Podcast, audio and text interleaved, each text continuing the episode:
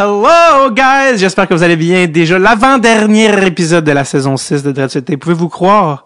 C'est là qu'on est rendu, ça, ça nous rajeunit pas. Personne, merci d'être au rendez-vous à chaque semaine. C'est un honneur d'être en votre compagnie virtuelle. Je vous sens. Et euh, c'est une phrase que je regrette déjà, ça sonne juste weird. Euh, avant de vous présenter l'épisode dont je suis très fier et que j'aime beaucoup, je pense que vous entendiez avec Olivier, euh, je veux juste vous dire que je suis très excité également de vous dire que je suis back avec des nouvelles dates de mon nouveau show, ben, de mon heure en rodage qui s'intitule SRR. Euh, je suis allé à Longueuil plusieurs fois, mais là, je reviens sur l'île de Montréal. Coming Back Home, 13 mai 2022. Québec également, il y a des gens qui m'avaient écrit, je, on se voit le 28 mai 2022. Et également la Couronne Nord, Terrebonne. Je vais venir faire un tour en juin. Euh, la date s'en vient dans pas long, mais tout ça évidemment est au davidbocage.com. Donc, euh, go check it out et euh, très hâte de vous voir en personne pour vous faire mes jokes weird, mais live. Donc voilà. Donc davidbocage.com, allez checker ça. Très hâte de vous présenter mes nouvelles jokes. Euh, petit erratum par rapport euh, à l'épisode précédent, Thomas Bordelot. J'avais oublié de mentionner dans mon dans ma folie habituelle d'intro la date d'enregistrement. Je l'avais devant moi, puis j'ai juste oublié de la dire. C'était le 16 février 2022. Bon, je vais pas recommencer l'épisode à Bordelot juste pour ça. Fait que je vous le dis maintenant. Si y en a qui se demandait, il l'avait pas dit. C'était quand? 16 février 2022 que j'avais rencontré Thomas Bordelot. Également, aujourd'hui, Olivier Latendresse, 28 mars 2022. Donc, très récent quand même comme épisode euh, que j'ai enregistré avec euh, Olivier. Parce que, bon, il y a une histoire un petit peu derrière ça. Olivier avait eu la gentillesse euh, parce que ça, c'est pas, c'est pas son premier passage à Dressel Tape. Il avait eu la gentillesse de venir faire un épisode pilote avant que Dressel Tape, ça soit quoi que ce soit. On parle de l'été 2016, faire des pilotes. Et j'en avais fait avec quelques joueurs et, euh, et que j'ai jamais diffusé parce que j'étais à chier. Alors, euh, c'était, les gars étaient super fins puis tout ça. Et bref, l'épisode de Olivier a jamais paru, ce qui est supra insultant, tu sais, parce que t'es comme, tu donnes de ton temps puis finalement. Et, je me suis dit, ah non, ça a pas de sens. Puis six ans plus tard, ça faisait des années que j'arrêtais pas. Euh, euh, je l'avais croisé à l'occasion, mais je voulais dire, euh, hey non, mais attends, on va, on va se reprendre. C'était moi le problème. Donc, euh, j'ai remédié à la situation et voilà, sixième saison, six ans plus tard, il est de retour pour euh, la deuxième fois. Euh, je vous avertis, c'est, euh, c'est, euh, ben pas je vous avertis, j'ai pas rien avertir, mais l'épisode est, est roulé à une vitesse. Je pensais pas faire aussi long avec Oli, mais les anecdotes s'enchaînent. vraiment, vraiment cool gars qui travaille maintenant au collège Charlemagne, ça sud, et qui est accessoirement le grand frère d'un certain Guigui Tender, Tenderness, Tender Guillaume la tendresse, ancien numéro 84 du Canadien de Montréal. Euh, maintenant, le numéro 84, c'est... Il y en a un nouveau, là. Qu'est-ce que tu... Lagerson, c'est celui qui est pris, là? En tout cas, peu importe. Alors, euh, donc, euh, ouais, voilà. Donc, très heureux de recevoir pour la deuxième fois. Euh, mais celle-ci, c'est la bonne. Voici Olivier, la tendresse.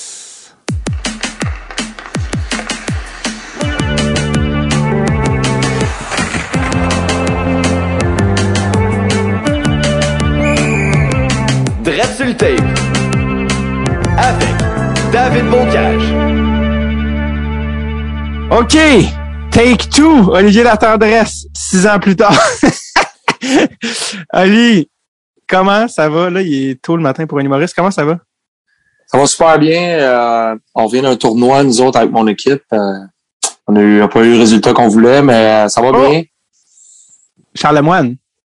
Ouais, les Midget Espoir, on a perdu en quart de finale, mais on a eu un bon tournoi. Fait que j'essaie de, de, préparer la fin de saison, tout ça, avec la famille, les deux enfants. Yes. Euh, déménage aussi. On va y venir justement à Charlemagne, parce que c'est comme ta nouvelle occupation euh, à temps plein. On va y venir dans, dans pas long.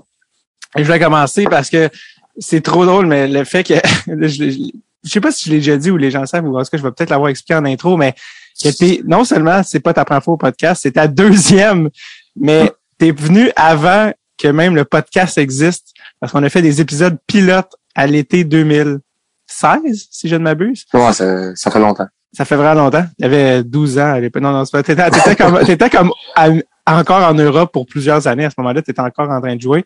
Ouais. Euh, et t'es venu il y a longtemps. Puis tu devais te demander, mais pourquoi il met pas mon épisode? c'est quoi, c'est quoi son problème?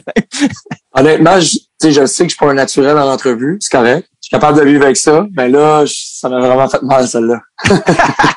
et c'est là que je t'explique que le problème était, en fait, moi. c'est bon. Parce que, euh, puis honnêtement, j'ai c'est drôle parce que là, sachant, je ne pas de me dire, euh, parce que tu sais, à ce moment-là, je me souviens, j'avais, on en avait jamais fait, puis là, c'est ça qu'on parlait juste avant de commencer, mais six saisons plus tard, 150 épisodes, la Suède, Forsberg, tu sais, mais à ce moment-là, je me souviens, on était encore en train de développer comment on fait un podcast, ça. J'ai euh, osé en fin de semaine, sachant que tu revenais, je fais Hey, j'ai retrouvé le fichier audio. J'ai écouté aux 8 secondes, je voulais me tirer une balle. Pas tellement je suis mauvais, ça s'en va nulle part, c'est ben trop linéaire.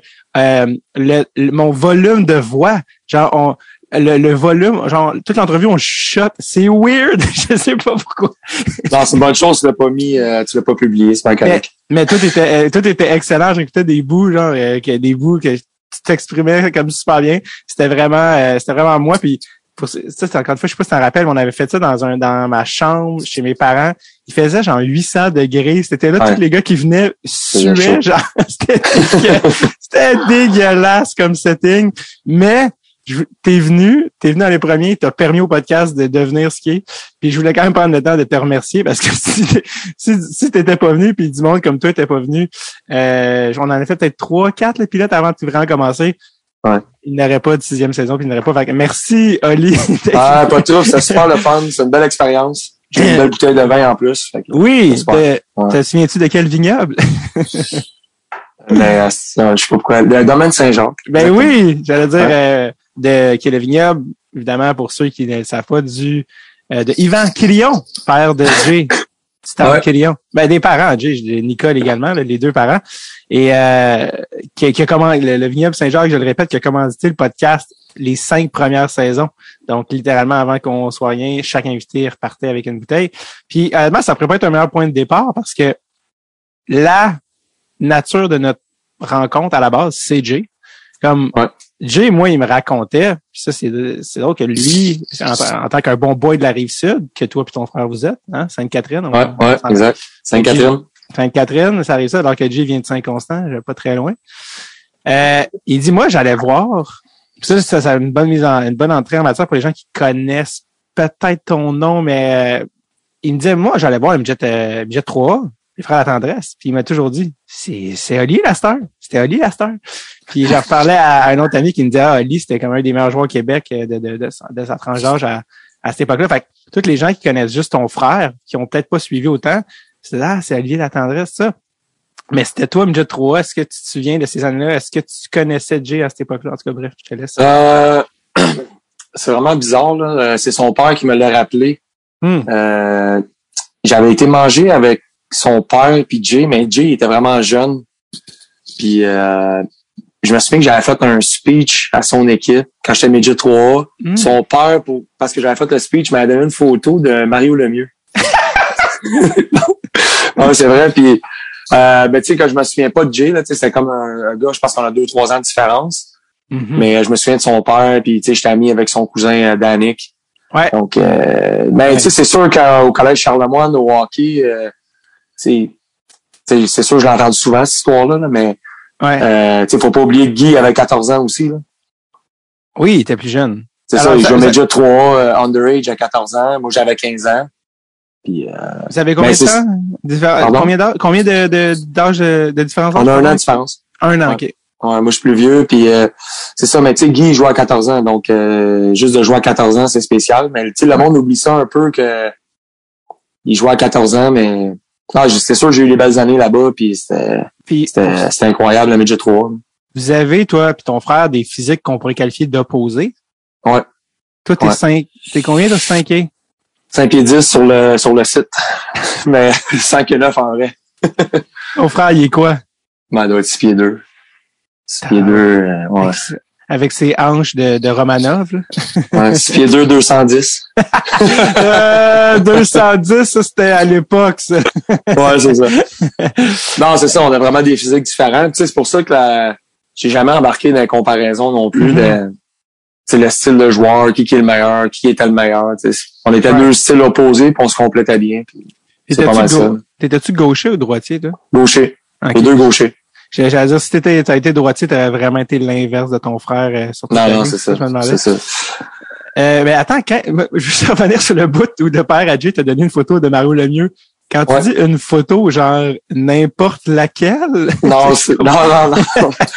non, parce que le père à Jay a joué avec Mario Lemieux oui, quand absolument. il était jeune dans le Pee-Wee ou quelque chose Ouais. comme ça. À Villemort. Exact. Puis j'ai la photo d'équipe de 1974, mettons, des, euh, de Villemont. OK. Ben oui, cette photo-là est dans un cadre chez Jay que quand on passe devant, je dis à Jay, continue, je te rejoins dans 10 minutes. Mais euh, avec dans cette équipe également Jean-Jacques Daigneault.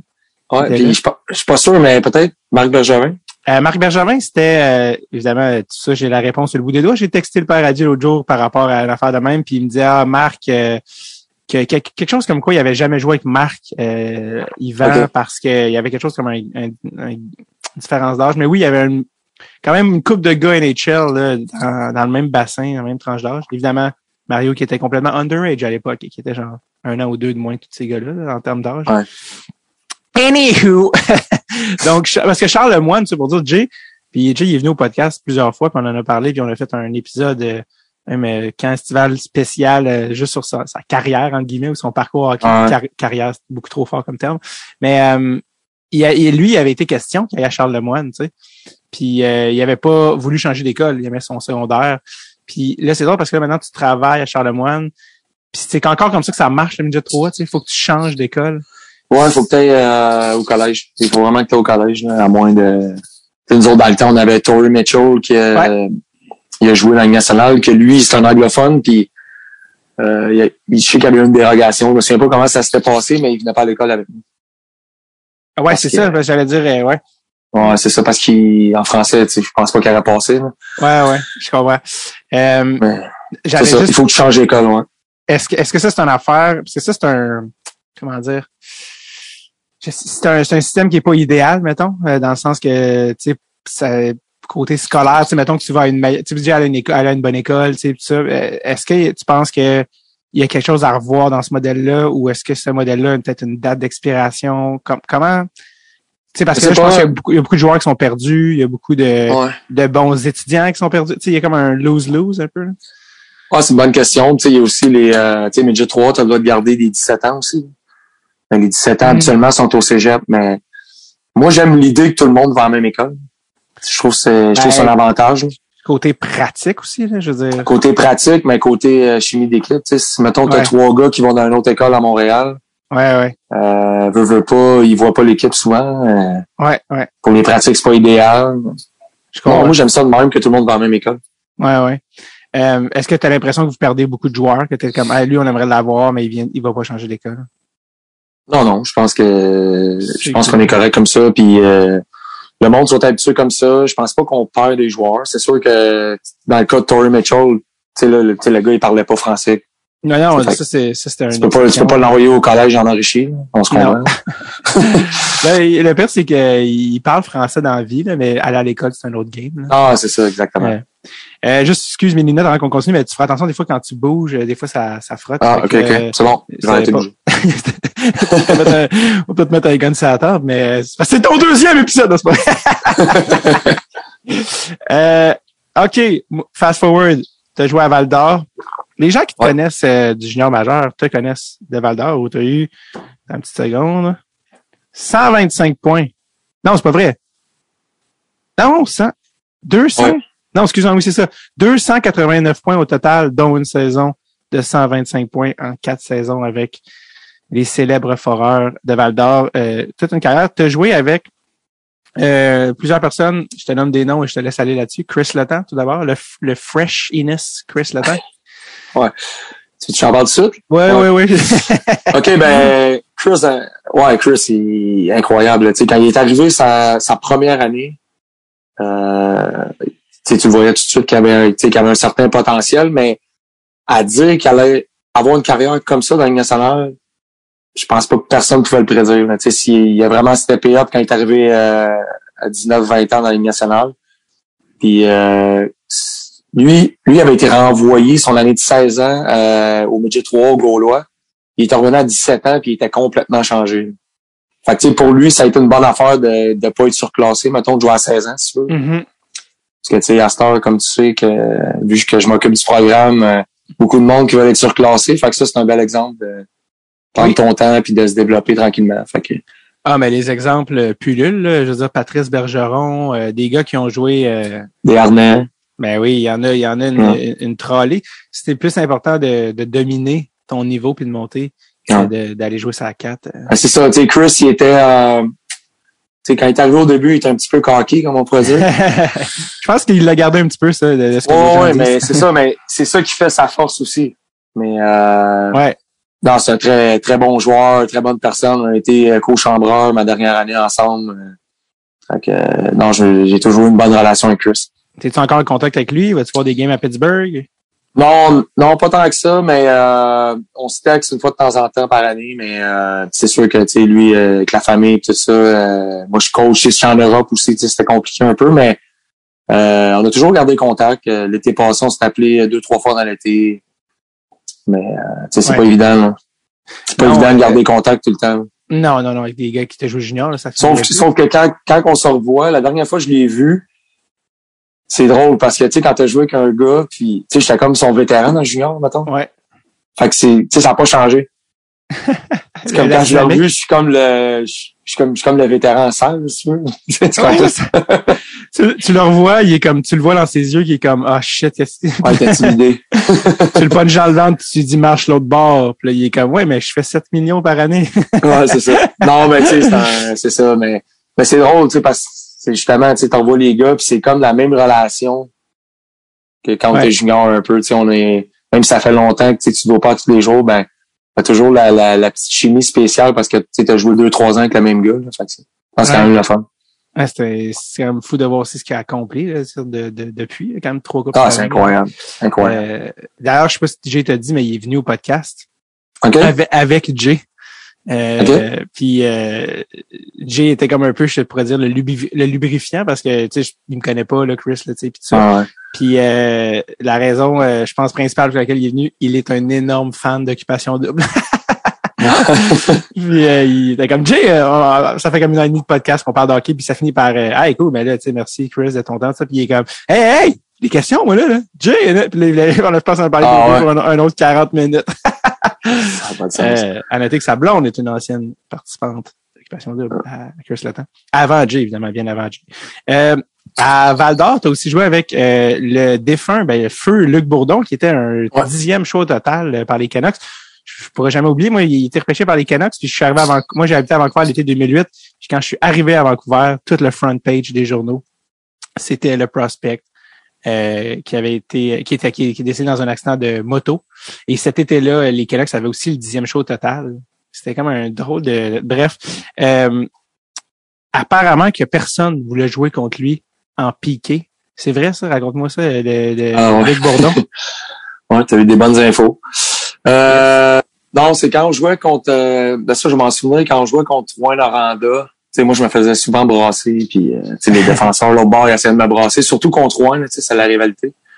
Je me souviens que mon entraîneur, il avait mis, il voulait que je prenne le puck en arrière du net, puis j'adonne du côté de, que, que Luc s'en allait en forecheck, dans le fond. Puis c'est- c'est juste ça le, c'était juste ça le power play breakout. C'était juste que Luc allait frapper les gars. Ah, il, était, il, il était tellement tough, ce gars-là, c'est incroyable. Mhm. Ouais, il était que, comme quand on jouait, il est arrivé à 16 ans, là, c'était, c'était le plus tough de l'équipe. Ouais, c'est, c'était, puis il était bon aussi, là, tu sais, Oh, il était très bon, mais tu sais, et il bon, était, ouais. il était vraiment tough. Tu sais, dans ce temps-là, c'est le temps des, euh, le temps des initiations, tu sais, comme on Ouais. avait le droit encore, là. Ouais. Puis lui, il nous avait, euh, il nous avait dit qu'il se faisait pas initier. fait que, fait qu'on l'a laissé aller, il s'est pas fait initier. Une coupe de, une coupe d'affaires, mais pas comme les autres. Oh my god. La On peut loi, de, la loi de la jungle. Oh, ouais. Il aurait fallu que vous mettiez à neuf sur lui. Non, mais moi, ça me tentait pas, là. C'est comme, tu voulais pas être de ce côté-là de son, Non, non, non. Puis, tu juste à dire, quand il est arrivé à 16 ans, un des premiers matchs d'exhibition, tu sais, je me souviens de cette histoire-là, tu sais, il a fait une erreur. Puis, euh, il y a un des vétérans, un 20 ans, qui avait dit de quoi dans la chambre. Il s'était levé, puis il avait challengé tout le monde dans la chambre. Il avait 16 ans. Il a dit, s'il y en a un qui me dit de quoi, venez me challenger. J'étais comme, wow, c'est qui ce gars-là? Ils sont de où, lui? il savait où s'en allait. Non, non, il était, il, il était vraiment, vraiment trop fort physiquement pour la Ligue. Est-ce que tu te souviens du moment où tu as appris euh, son accident? Ouais, ben j'étais euh, j'étais en finale euh, dans East Coast. On jouait contre Las Vegas. Puis euh, là, dans le fond, je sors de la pratique. Là, j'avais tellement de messages, des, des voicemails, j'avais des textes. euh, J'étais comme OK, quelque chose qui est arrivé. Fait que la première personne que j'ai parlé, c'est Chris Tatan. Ben non. Ouais, ouais. Le Chris, c'est lui qui m'a annoncé. Par téléphone, tu l'as appelé ou tu l'as... Ouais, parce que là, j'ai vu Chris, il tu sais, il m'avait appelé plusieurs fois. J'ai dit, Colin, c'est pas, c'est pas normal, là, tu sais. Puis euh, lui aussi est en finale, me semble, contre les Red Wings cette année-là. 2008, c'est le- ça, ouais. Ouais, puis c'est l'année qu'il s'était sorti, il avait pas joué en finale. Je sais pas si tu te souviens de ça. Il avait Mm. dit Ah, je veux pas jouer, je me sens pas bien. Mais moi, j'étais en finale dans East Coast aussi, en même temps. Oui, oui, oui. Ben, c'est-tu, y avait-tu, c'est-tu des histoires de commotion, c'est ça? Non, c'est à cause de Luc Bourdon. Ah, ok, ok. Euh, Tu veux dire, quand, quand c'est arrivé, il avait dit... Ouais, euh, c'est ça. Lui, ah oui, hey, tu me rappelles ça, toi, ben oui. Ouais, lui, il commençait la finale contre Détroit, je pense, le lendemain ou deux jours après. Puis euh, il avait pas joué. Puis je me souviens, on s'était parlé euh, une couple d'heures là, au téléphone, puis moi, j'en revenais pas. Je dis, voyons, ça se peut pas. Tu sais, Luc, c'était... Non, mais c'était une machine, là, oublie ça. J'étais comme Mhm. ça se peut pas. Puis euh, non, c'était vraiment fou, là, tous les, tous les messages, les entrevues. là. Tu sais, je savais pas quoi dire. Je... c'est comme j'étais pas là, euh, Mhm, je sais pas ce qui s'est passé, j'avais aucune idée de ce qui s'était passé. mhm. Tu l'as appris, euh, c'était avant les téléphones intelligents. Ben, c'était pas C'est comme ça. c'est aujourd'hui, maintenant. Là, ouais. Non, c'est ça. Puis tu sais, je le croyais pas non plus. Honnêtement, Chris, on se parlait, puis on dirait qu'on le croyait pas. Mhm, Puis la fois, c'est comme une heure après, je suis rentré dans ma chambre d'hôtel. Puis là, tu sais, tu sais, on s'entend à Las Vegas, aux États-Unis, et personne parle de hockey. mhm. Puis à ESPN, il avait comme fait un reportage où puis là j'avais vu sa photo avec sa date, tu sais 87 2008, là j'étais comme aïe aïe. C'est vraiment vrai, c'est pas une joke là. Mhm. Ça m'a fait réaliser un peu que on dirait que j'y croyais pas, c'était vraiment bizarre comme feeling. C'est quoi la, la phase 1 du deuil? C'est pas le déni, je pense? Fait que c'est clairement que. Ouais, sûrement, sûrement. a Puis tu sais le soir euh, le soir même nous autres on jouait puis tu sais j'étais pas sûr que j'allais jouer, puis on s'entend le hockey c'est très secondaire rendu là. là. Mhm. Puis je, je me souviens que je m'étais dit, garde, tu sais, je vais jouer, puis hey, j'étais pas là pantoute, là. Mhm. Impossible. Non, Ben puis puis tu sais, ce soir-là, j'avais compté un slap shot de la ligne rouge, mettons, là, en playoff. Tu sais, j'ai- on s'entend, là, ça arrive jamais. Là, j'étais... Je me suis en- Puis après ça, tu sais, la game a fini, je suis rentré dans la chambre, je pleurais, j'ai rappelé tout le monde, là. Ah, c'était vraiment fou, là, comme, comme affaire. Les- Tu sais, comme même après, tu sais, les, on dirait, tu sais, camp junior a recommencé, tu sais, comme, tous les gars de Valdon, on a, on a comme repris contact à cause de ça. Tu sais, il y avait Sébastien Bizarion qui était proche de lui aussi. Mhm. Il y avait Mathieu Curado qui était en pension. Fait que, tu sais, les gars, on, on a comme reconnecté à cause de ça un peu, puis, tu sais, quand on se revoit, veut, veut pas, on, tu sais, on parle de ça. Mais ouais, c'est euh, euh, c'est comme si euh, le fantôme de Luc a fait dévier la rondelle de la ligne rouge. euh. Ben, non, mais, tu sais, je me suis dit, Colin, euh, OK, c'est- ça arrive jamais un jeu comme ça, mettons, Non. en playoff. Ouais, ouais. Puis il y avait beaucoup de Québécois sur ton équipe à Cincinnati. là, Ouais, c'est malade. Il y avait, euh, il avait peut-être une couple de gars qui avaient. Tout le monde devait avoir joué avec ou contre, là, d'une certaine Ben manière. non, mais comme tout le monde le connaissait, il y avait euh, il y avait Desharnais qui le connaissait, Beauregard le connaissait, euh, Mathieu Aubin, tous les gars de notre âge, on le connaissait. Sais, ça a shaké l'équipe aussi. Là. Les gars, ils étaient, euh, étaient vraiment shakés. Puis personne ne le croyait au début. là. Quand j'ai dit ça dans la chambre aux gars, je dis Ouais, les gars, euh, Luc Bourdon a un accident, il est décédé ce matin. Gars étaient comme Mais non. Personne ne croyait. là. Mhm. Non. C'est euh, des affaires que juste y repenser, c'est comment. C'est fucké que c'est arrivé. Tu sais, on que ça. Puis sais, sa mère, euh, tu sais, tu penses à sa mère, tu sais, qui était proche de lui. euh, en tout Est-ce cas, que- c'était. Est-ce que tu avais eu la chance d'aller au funérailles ou avec le. Non. C'est ça Non. à cause de la finale. Puis, Ouais, je pouvais pas. Je pouvais pas y aller.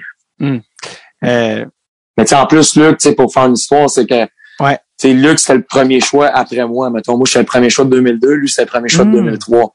Sais, lui, il venait de, des maritimes, là, tu sais, fait que, pas un gars des maritimes qui est à, tu sais, à l'ancienne un peu, le Luc, c'est un, tu sais, c'est un gars à l'ancienne. Tu l'emmènes à Val d'Or. Il sait pas trop comment ça marche. Fait que, tu sais, moi, les Foreurs m'ont comme donné une mission de s'occuper de lui pendant le premier camp. Tu sais, fait que j'étais comme son, son grand frère pendant le camp, mettons. yes. Fait que, on avait une chimie un peu euh, un peu spéciale, il me posait beaucoup de questions tout ça. Fait que, tu sais, quand c'est arrivé, c'était c'était encore plus spécial pour moi.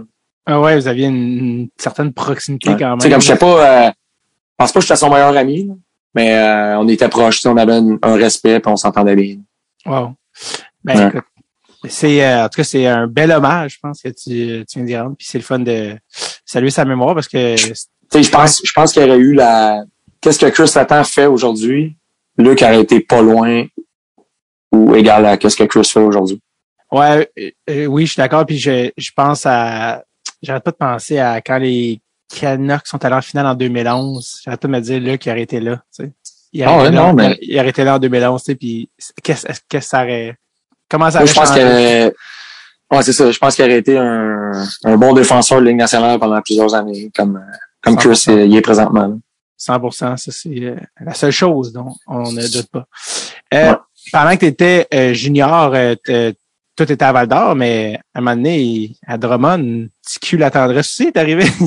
Ouais, non, c'est ça. Euh, quand Guillaume est arrivé, c'était comment jouer contre ton frère, un junior majeur?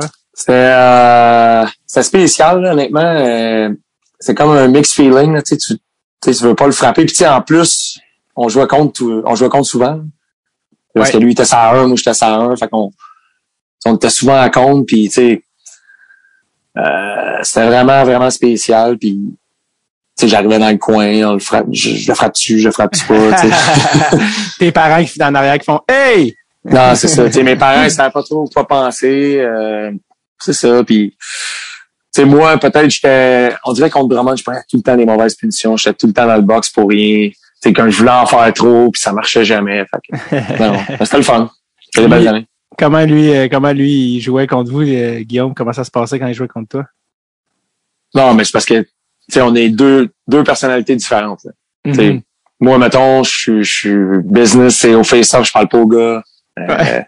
Comme quand je joue contre, euh, je jouais contre mon frère, il me parlait dans le warm-up, je répondais pas.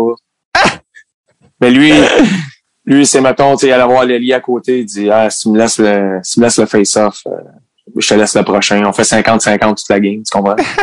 J'imagine tellement ton, c'est tellement genre ton frère de dire ça. ben oui, exactement. Fait que là, là, moi, je l'entendais, il parlait aux gars à mon équipe. Là, moi, je dis, arrêtez d'y parler, là. Ben là, il m'a dit que contre deux mais West, on fait. non, c'est ça. Ah, on a un deal.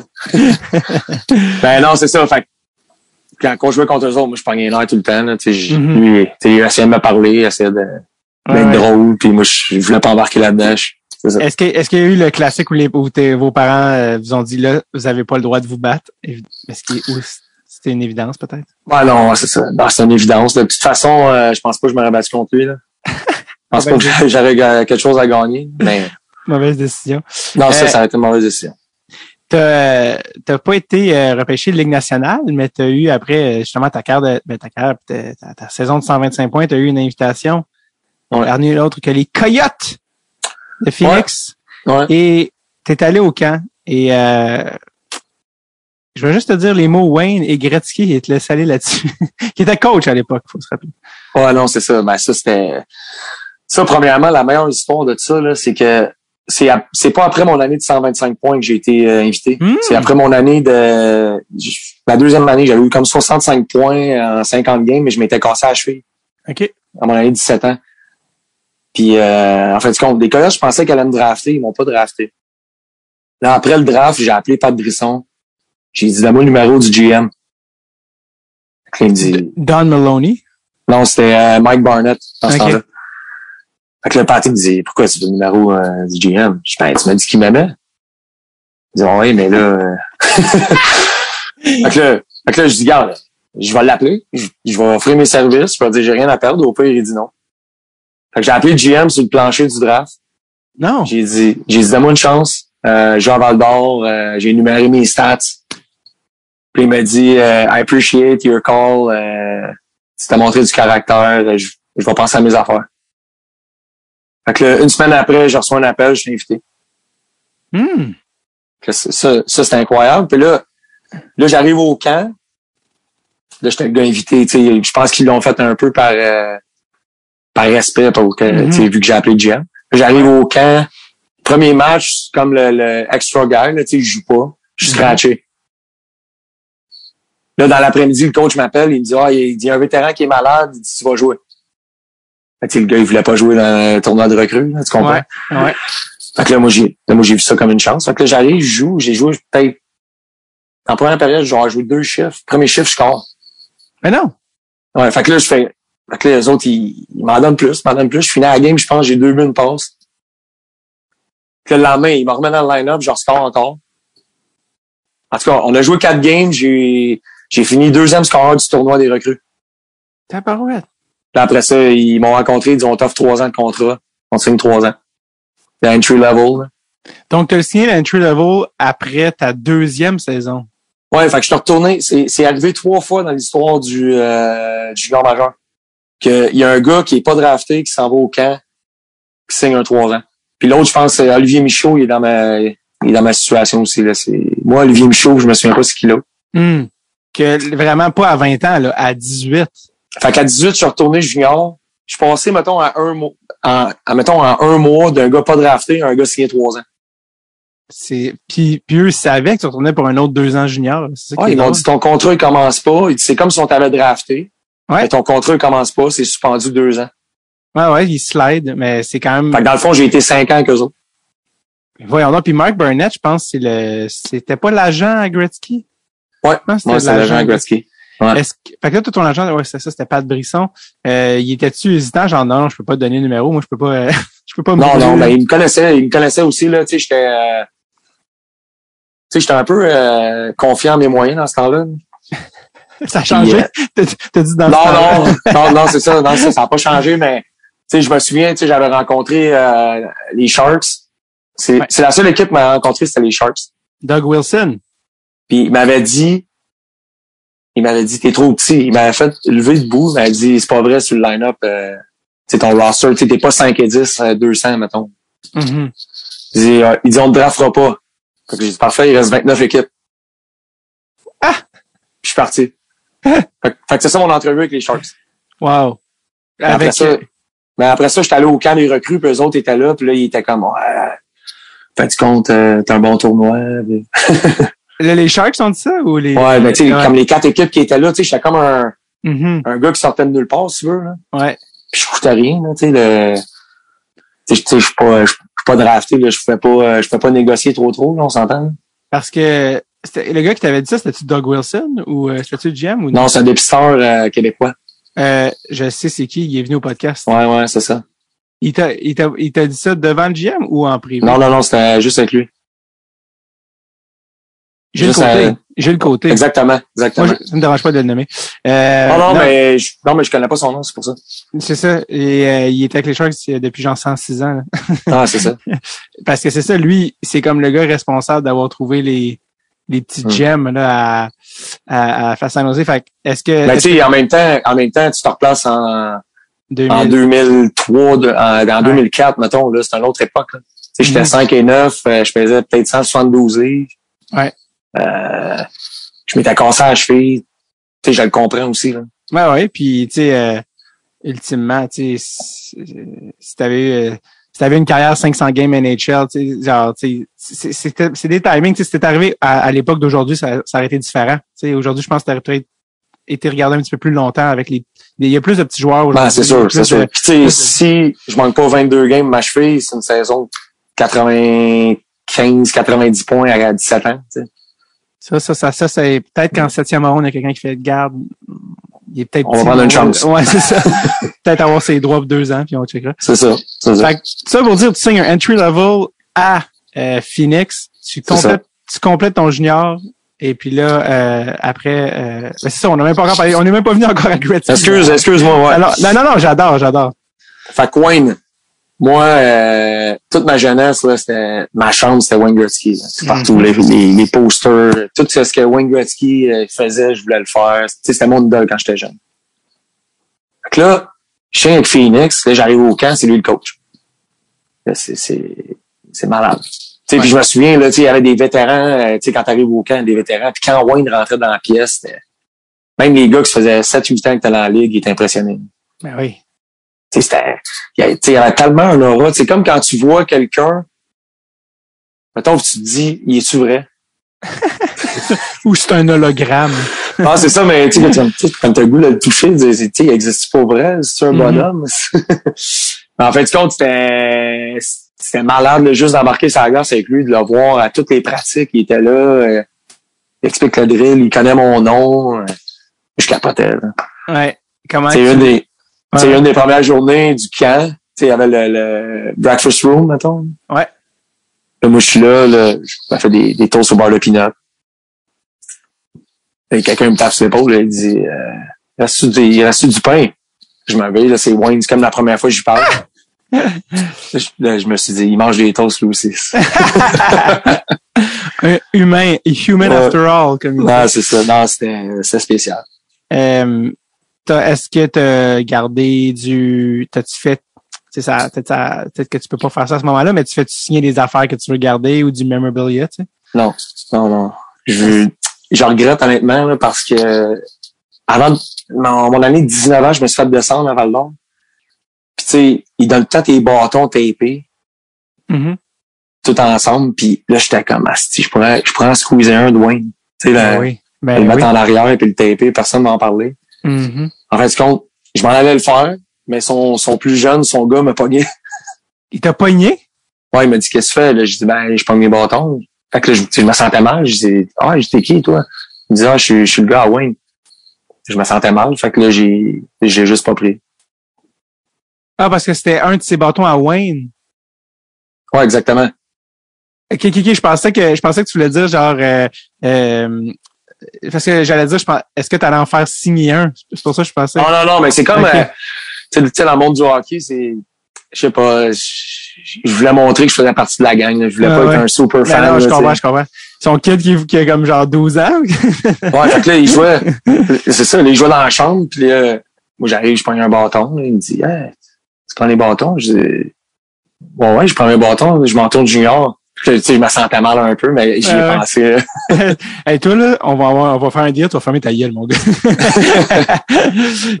Pas, il va être tes bâtons, pas! Arrête! Mais tu sais, c'est ça, mais tu sais, à Phoenix, tu sais, t'avais Wayne, mais tu sais, il y avait Brett Hall aussi. Là. Ben oui, mais t'as une anecdote de deux contre un avec Brett Hall. si je Ouais, ouais, c'est ça. Ben lui, il, lui, il était incroyable pour vrai. Là. Tu Ça me faisait. Moi, ça me faisait capoter comment comment il se foutait de tout, ce gars-là. Ouais. Tu sais, comme il a- tu sais, comme j'ai pas été là longtemps avec lui, là, j'ai été un camp avec lui. Mais pendant un mois, puis il était assis à côté de moi dans la chambre. Mais non. Ah ouais? Ah, il était assis à côté de moi. Moi, j'arrive la première journée du camp. Là, je sais qu'il est là, tu sais. Wow. J'entre dans la chambre, il était assis à côté de moi. Là, je, là, je paniquais. Puis comment là, on- c'est ça, on arrive le matin, il commence à me parler. Tu sais, moi, j'avais 18 ans, lui, il avait 41. Tu sais, Il Ouais. avait pas grand-chose à dire. Comme ton père. ouais, c'est ça. Ah ouais. Mais, euh, De quoi, de quoi, non, tu, parles, de quoi tu parlais avec Brett Hall? Ben non, mais il me faisait des, tu sais, quand je me souviens, il me faisait des jokes, il avait écouté un film avec son, avec son kid euh, le matin, puis il me disait, tu pourrais, je pourrais l'écouter avec toi, là, tu comprends? Ouais, ouais. un film de bonhomme, là. Avec sa voix là, de gars qui a bu euh, de la qui a bu genre Ouais, pendant ça. 60. Hey, comme une voix de. Ah, il était, il était incroyable, tu sais, puis on dirait que tu le sentais, tu sais. Ben, tu sais, ces gars-là, là, tu sais, puis c'est la même affaire avec Jeremy Roenick qui était là, tu sais, c'était, c'est des gars tellement confiants, puis je pense que ça les a servi toute leur carrière aussi. là. Mhm. Tu sais, Tu peux pas être de même puis être euh, réservé, puis Ouais. Euh, Est-ce que Brett Quand on Hall trouve. était, est-ce que Brett Hall était aussi pesant que, que la légende le veut? Parce qu'il était en- il a joué cinq games à Phoenix, là, il était à l'aube à l'aube de la retraite. ouais, il était très, très présent. Disons que je suis pas sûr qu'il y a une grosse été de training. non, surtout que c'était après le lockout, je pense, pas Ouais. pourquoi, là. Quand je me souviens, quand je me souviens, il y avait son genre de manteau de baseball, là, tu sais, Ouais, euh, ouais, ouais. Un bomb. Puis, ouais, puis là, il sortait, euh, il sortait de la pratique. Il s'en venait avec son café sur le bord du gym. Il disait au trainer, tu sais quoi le workout? Il disait leg day, leg today. Et il était là. See you tomorrow. Non! Il virait, il s'en allait chez eux. Qu'est-ce que tu vas faire, c'est Brett Hall, tu sais? Non, mais là, tu sais, je pense que, pense qu'il a essayé, mais, mentalement, là, il a scoré 750 buts à un moment donné. Fait le tour, là. Ouais, il était, donc, euh, il il avait passé à autre chose. Euh, mais Ouais. bref, oui, ton anecdote de deux contre un, excuse, avec Hall. Ouais, non, mais ça, c'est, euh, on jouait un match, euh, je sais pas si c'est un match, il me semble que c'est intra-équipe ou un match d'exhibition, en tout cas. Je me souviens juste de ce qu'il m'a dit, là. Là, on arrive à deux contre un. Tu un long deux contre un à partir de la ligne rouge. Là, je le vois, là, ici, il y a le bâton, il touche les barrières en haut. Il se son one-timer. Ah ouais, mais ça dans Wheelhouse à papa. là, là, je me dis, tu sais, j'ai pas le choix, là. Faut, tu sais, faut que je le pogne, là. J'étais quand même un bon passeur, fait que, tu sais, je me dis, ah, je pense que je vais être capable. Mais là, le défenseur, il s'est mis, il s'est collé sur lui, tu sais. il est pas cave. Ben, il est pas calme, tu sais, il s'est collé sur lui. Fait que là, je suis rentré. Là, j'attendais, j'attendais, tu sais. Puis là, je, euh, tu sais, comme j'ai forcé le jeu, là, tu sais, comme j'essayais. Là, à un moment donné, euh, regarde, euh, je, peux pas y passer. fait que là, je, rentre, j'essaie de scorer. On tourne, on s'en va dans le coin, là. Là, c'est un whistle, on tourne dans le coin, on patine. On parle de chandail. Je m'en vais. Là, si je voulais pas le regarder, là. Je voulais pas le regarder parce que je le savais, là. Il me pogne par la chandail, il dit, hey, kid, puis ça, en s'en allant au. Tu fais combien de goals, la Ligue nationale, toi? Je dis zéro. Il dit, j'ai 741 passés à l'autre bord. Là, on arrive, on s'assied au banc, là, tu sais, là, je suis comme, ah, je peux pas que je suis à côté de lui, là, il va me dire d'autres choses. fait que, euh, non, non, mais ça, c'est une bonne anecdote. Il y a, rien, il y a rien rajouté après? Non, je peux pas rien dire non plus, là. je- Mais est-ce que t'étais comme dude? Le gars était sur toi, il m'a laissé le breakaway. Ben non, euh, non, j'ai rien dit, là. Je me suis, je me suis pogné une bouteille d'eau, mais- puis, Ça- puis je peux dire que j'ai pas regardé. Ah, J'adore. C'est le genre de gars qui adore dire cette phrase-là. Moi, moi dire au kid. Malade. Non, mais je fais, honnêtement, je peux, peux pas avoir essayé plus que ça d'y passer. J'aimerais ça voir le tape de ce 2 contre 1 là, juste pour que juste pour faire comme ben là, tout. tu vois bien. Euh, Est-ce que euh, c'est quoi aussi ton euh, ton souvenir comme comme coach de Wayne? Euh, c'est, c'est, ça a pas été, euh, mettons, euh, la lune de miel, là, le Ouais. Wayne comme coach. Euh, c'est quoi ton souvenir de lui comme coach? Euh, on avait eu, nous, à Georges Larac, je pense, deuxième épisode de l'histoire de Dread qui était comme, c'était un fiasco. C'était un fiasco, Phoenix, c'était un fiasco. J'ai appelé mon agent, j'ai dit, faut que tu me sortes du site, les gars. Les pratiques sont 15 minutes, les gars jouent au golf. Là, il était, c'était tradé, mais ton souvenir de Wayne comme coach? Non, c'est sûr que, c'est sûr que dans cette époque-là, tu sais, on dirait que c'était tout le, le country club des, tu vieux joueurs qui sont sur le bord de la retraite. là. Ouais. Puis, euh, tu sais, Wayne, je suis pas sûr qu'il ait investi tant que ça. Puis, tu sais, on s'entend, il a pas besoin d'argent. en- Pour utiliser le terme investi, t'as bien choisi bien tes mots, mais en effet, ouais. Tu sais, il y avait, euh, il y avait O. Samuelson qui était là comme assistant. Ouais, ouais. Il y avait Barry Smith qui était avec euh, Scotty Bowman, je pense, pendant longtemps. Puis tu sais, c'était pas mal. Honnêtement, je pense que c'était Barry Smith qui, qui rendait le show un peu. Là. OK. Puis tu sais, Wayne, il, il était là, mais c'est ça. Tu sais, le gars, il a jamais coaché. Tu sais, je coach aujourd'hui, je coach des, des gars de 15-16 ans. Tu sais, c'est pas pareil, mais c'est quand même une science coacher. C'est un, c'est un métier, c'est un art. Ouais, puis tu sais, comme j'imagine, dans la Ligue nationale, ça, tu sais, Martin Saint-Louis, il le fait présentement, mais c'est pas tout le monde qui est Martin Saint-Louis non plus que, Non, non. Tu sais, tu sais, tu sais, Martin Saint-Louis il a eu besoin de faire tous les rôles dans le monde du hockey pour percer. Mais Wayne Gretzky, il a 3000 points, là. Il- comment qu'il, comment qu'il va expliquer à un gars de quatrième ligne, euh, ah, mange ton pain noir, Ouais, ta chance s'en vient. Puis ça reste que, que Martin Saint-Louis a été faire, euh, a été sa glace euh, neuf jours semaine depuis qu'il est à la retraite à coacher des, des kids quand même aussi. Là, Non, c'est ça, c'est ça exactement. Mais tout ça pour dire que, tu sais, on dirait que dans ce temps-là, à Phoenix, tu sais, il amenait tout le temps des, euh, tu sais, des vétérans, tu sais, que les équipes rejetaient un peu, là, tu sais, des, des Ouais. légendes, si tu veux. là. Ouais, des légendes euh, vers la fin. Tu sais, en fin de carrière, tu sais, on avait Curtis Joseph qui était là, euh, Jeremy Roenick, Owen Nolan, Mike Ritchie. Ouais. Euh, t'avais toute, toute cette gang de Nick Boyton était là, Jovanovski, t'avais tous sais, des vétérans comme ça qui étaient en fin de carrière, si tu veux. Mhm. Puis, euh, mais je pense que c'est ça, c'est comme bizarre comme atmosphère, tu sais. Euh, pense pas que Wayne y avait besoin de ça, puis c'est ça. Mais c'est une très bonne personne, honnêtement, il était incroyable comme gars. Il était super gentil, puis tout ça, Ouais. mais c'est ça. Je pense pas que ça ait tenté tant que ça. C'était le truc. Euh, pendant que tu étais à Phoenix, ben, en fait, tu as joué à San Antonio, un petit peu dans la Ligue américaine. Ouais. Avec un gars qui est surnommé par tout le monde qui a joué avec, peut-être le gars le plus drôle avec qui ils ont joué, Keith Yandel. Ah, lui, lui est incroyable. Parle-moi du bon, euh, parle-moi du bon Keith. Ah, lui, euh, là, c'est drôle parce qu'on a monté la même année, on a la même âge. Lui était à Moncton, moi, je suis à Val d'Or. Fait qu'on a tout fait les rookie camps ensemble, on a tout fait ces affaires-là. Fait que, tu sais, on avait une bonne relation. Mais euh, Yandel, ouais, c'était, c'était vraiment une beauty là, tu sais, dans le monde du hockey. C'est dit une Ah, beauty. he's a beauty. Ouais, ouais. C'est lui, euh, il vivait la vie à 100%. Là. Il- même s'il était rookie et tout, il faisait du fun. Mais tu sais, c'est un gars que les gars appréciaient. Tu sais, les vétérans, je me souviens au début, tu sais, on avait des bons vétérans dans l'équipe.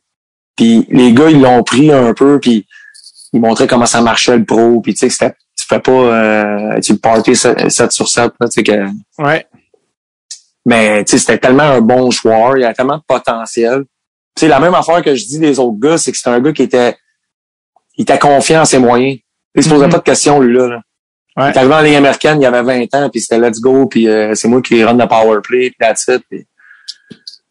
C'est ça, mais c'est un très, très bon gars, puis je pense qu'aujourd'hui, c'est un peu c'est un peu calmé, sinon je pense pas qu'il pourrait jouer encore. là. 984 games d'affilée, je pense qu'il est rendu. sais Ouais. Ah non, mais tu sais, au début, euh, je peux te dire, au début, quand il a commencé dans la Ligue américaine, moi j'étais là, puis euh, le coach, il faisait payer le prix. Là. Ouais, ouais, ouais. Eh, je me souviens plus qui. il a eu tough. Là. Ouais, ouais, complètement. Mais ce que tu dis rejoint un peu. Je me souviens plus qui est venu récemment au podcast, qui a joué avec, là, ça m'échappe, mais qu'il était comme, il était exactement, il avait sa personnalité, mais que, tu sais, oui, un petit peu légère puis party, mais qui, que Manny il a clutché quand même de comme, Ouais, ouais, là, vraiment. vraiment. euh, ouais, là, si je veux, tu sais, puis il y a quand même des bons gars comme Shane Doan aussi, puis tout ça, qui, je pense, Ouais. qu'ils ont Non, je pense que les gars, ça, ça nous a occupé. Tu sais, dans la Ligue américaine, on avait euh, Brian Elmer, que Mm. c'était notre capitaine, puis euh, lui, je pense qu'il coach la Ligue nationale assistant quelque part. Tu sais, c'est vraiment un, un vétéran de la Ligue américaine. Puis il s'en occupait beaucoup, puis euh, il parlait beaucoup. Je pense que ça l'a aidé. Ouais, parlant de vétéran de Ligue américaine, t'as joué avec, euh, t'as joué avec ou contre Mike Keane? Non, t'as joué avec Mike qui avait Mike 40 King, j'ai. Ouais, mais ça, c'est quand je suis allé à Manitoba, j'avais euh, mon année après Hamilton, dans le fond, je m'étais séparé l'épaule. Puis là, je me suis retrouvé pas de contrat, fait que j'étais allé en try-out à Manitoba. Fait que j'ai commencé l'année là, j'ai fait trois games. Là, euh, puis Mike King était là, fait que euh, ouais, c'était. C'était c'était incroyable de jouer avec lui, pareil. 42 ans qu'il avait, je pense, à l'époque. Ouais. Ouais, à un moment donné, ça c'est drôle. Je rentre, bon, on prend de la douche, puis il y avait un, un sauna à côté de la douche. Puis là, j'entendais Hein, Qu'est-ce qui se passe là? Je rentre dans le sauna, il faisait des euh, il faisait des push-ups, des set-ups dans le sauna. Il a 42 ans, trois coupes. Tu sais, en plus, il avait ses coupes Stanley euh, tatouées sur le mollet. Non! Ah oui. Tabarouette de légende. C'était vraiment cool de côtoyer un gars de même. Tu sais, il était vraiment euh, il était vraiment simple. là. C'était one of the boys. C'était vraiment pas une superstar, mettons. Là. Tu sais, quand tu joues encore dans la Ligue américaine à 42, quand tu as accompli ce que lui a accompli, c'est parce que t'aimes le hockey, genre. Ouais. ouais. Puis tu fais des tu fais des push-ups dans le sauna après la pratique Ouais. aussi. Le, le modèle Chris Chelios. Ah, c'est ça. Mais Ah Mike King, honnêtement, les- j'étais là euh, trois games. Mais Ah ouais. il, il était incroyable. Tu sais, il me parlait du Canadien. euh, il savait que je venais de Montréal. Tu sais, Il est venu me Ouais. voir la première journée. Ah, les Canadiens, euh, c'est une belle organisation. Puis parlait de ça. Puis toi, Je tu ça t'en- cool. toi, tu t'en souviens aussi de la Coupe de 93, là? Ben oui, ben, ben j'avais euh, j'avais quoi? J'avais 7 ans. Ah, mais je m'en souviens pareil. Ouais, c'est ça, c'était quand même un truc. Euh, Ouais. Excuse, mini timeout, j'ai compris pourquoi, c'est parce que ton micro, il frotte sur ton collet. Je pense que c'est Ah, ça. Je pense que c'est ben, ton, ton- je voulais pas dire de te, je voulais pas dire de te déshabiller. mais Non, non. Non, mais je vais le tenir comme ça.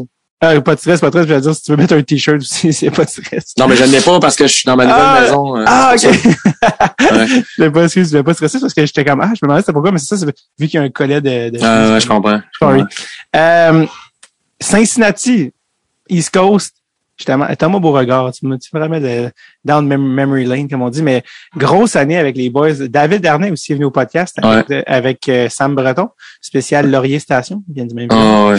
Et euh, on a parlé de, de ben, cette année-là qui était euh, peut-être une de tes, tes plus grosses années euh, de hockey professionnel. Là, vous aviez tout euh, gagné, David avait tout gagné cette année-là. Euh, vous aviez gagné la finale. Puis par ton frère s'était pointé à la finale, si je me trompe pas. Puis euh, vous avez gagné cette année-là. Apparemment qu'il y a eu un gros party après. Ouais, il y a, ouais, il y a un bon party. Euh, ben, tu sais, Cincinnati, là, c'était au début. Tu sais, moi, j'étais pas là au début de l'année. Je suis arrivé pour les 24 dernières games. ah ouais. Mais, ouais, moi, j'ai été tradé. Fait quand je suis arrivé là, C'était vraiment fou, là. Tu sais, il était la meilleure équipe de la East Coast. Là, le coach, il, il m'a rencontré. Il m'a dit, regarde, euh, je, je peux pas te faire jouer, on gagne tout le temps. Ouais.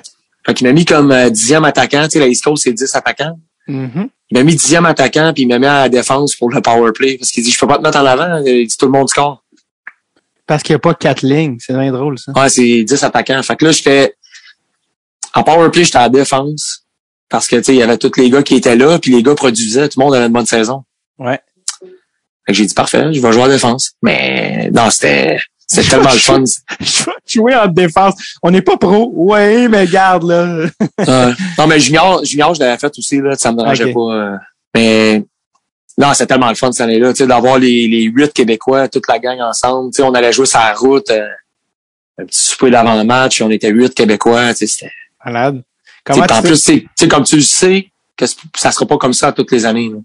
Non, vraiment pas. t'en profites. Comment tu t'es ramassé avec une cape sur la glace après? Ah, ça, c'est, euh, c'était notre thème des playoffs, c'était, euh, Heroes. C'était, euh, il fallait choisir un héros par match. Puis, le gars, il, le gars, il portait la cape. Ah!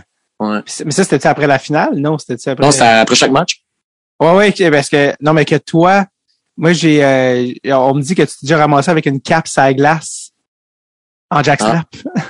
Ah ben ouais, ben ouais, ça c'est ouais, ça c'est c'est ça. Quand on, a, quand on a gagné, on est rentré dans la chambre, C'est ça, Puis, il y avait euh, il y avait une coupe de coupe de consommation disponible. on parle de Gatorade pour les gens qui... Ouais, les Gatorade, exact. Puis là, il y avait le- la musique dans le tapis, euh, Ouais. il y a des partisans qui étaient descendus, les familles étaient descendues. C'était Ouais. euh, notre locker room, c'était un dance floor. C'était le, le gros party. Ouais. Fait que euh, on s'est c'est ça, moi je me suis retrouvé euh, sans jackstrap avec une avec la cape de Heroes. OK, t'étais pas sur la glace avec... Non, mais je me suis, je me suis promené partout avec. Ah, OK, Et c'est on s'est promené avec. On, sais, comme, tu sais, comme je me souviens qu'il y avait, ça c'est drôle, il y avait Jean-Michel Daou, que euh, lui, c'est un, lui, c'est un vrai clown. là. Il se promenait, puis je sais pas comment ça que c'est arrivé. Là. Il y avait un rasoir, puis il passait, puis il, il rasait le monde. Tu sais, comme Oui, il rasait les parents, genre. Quoi?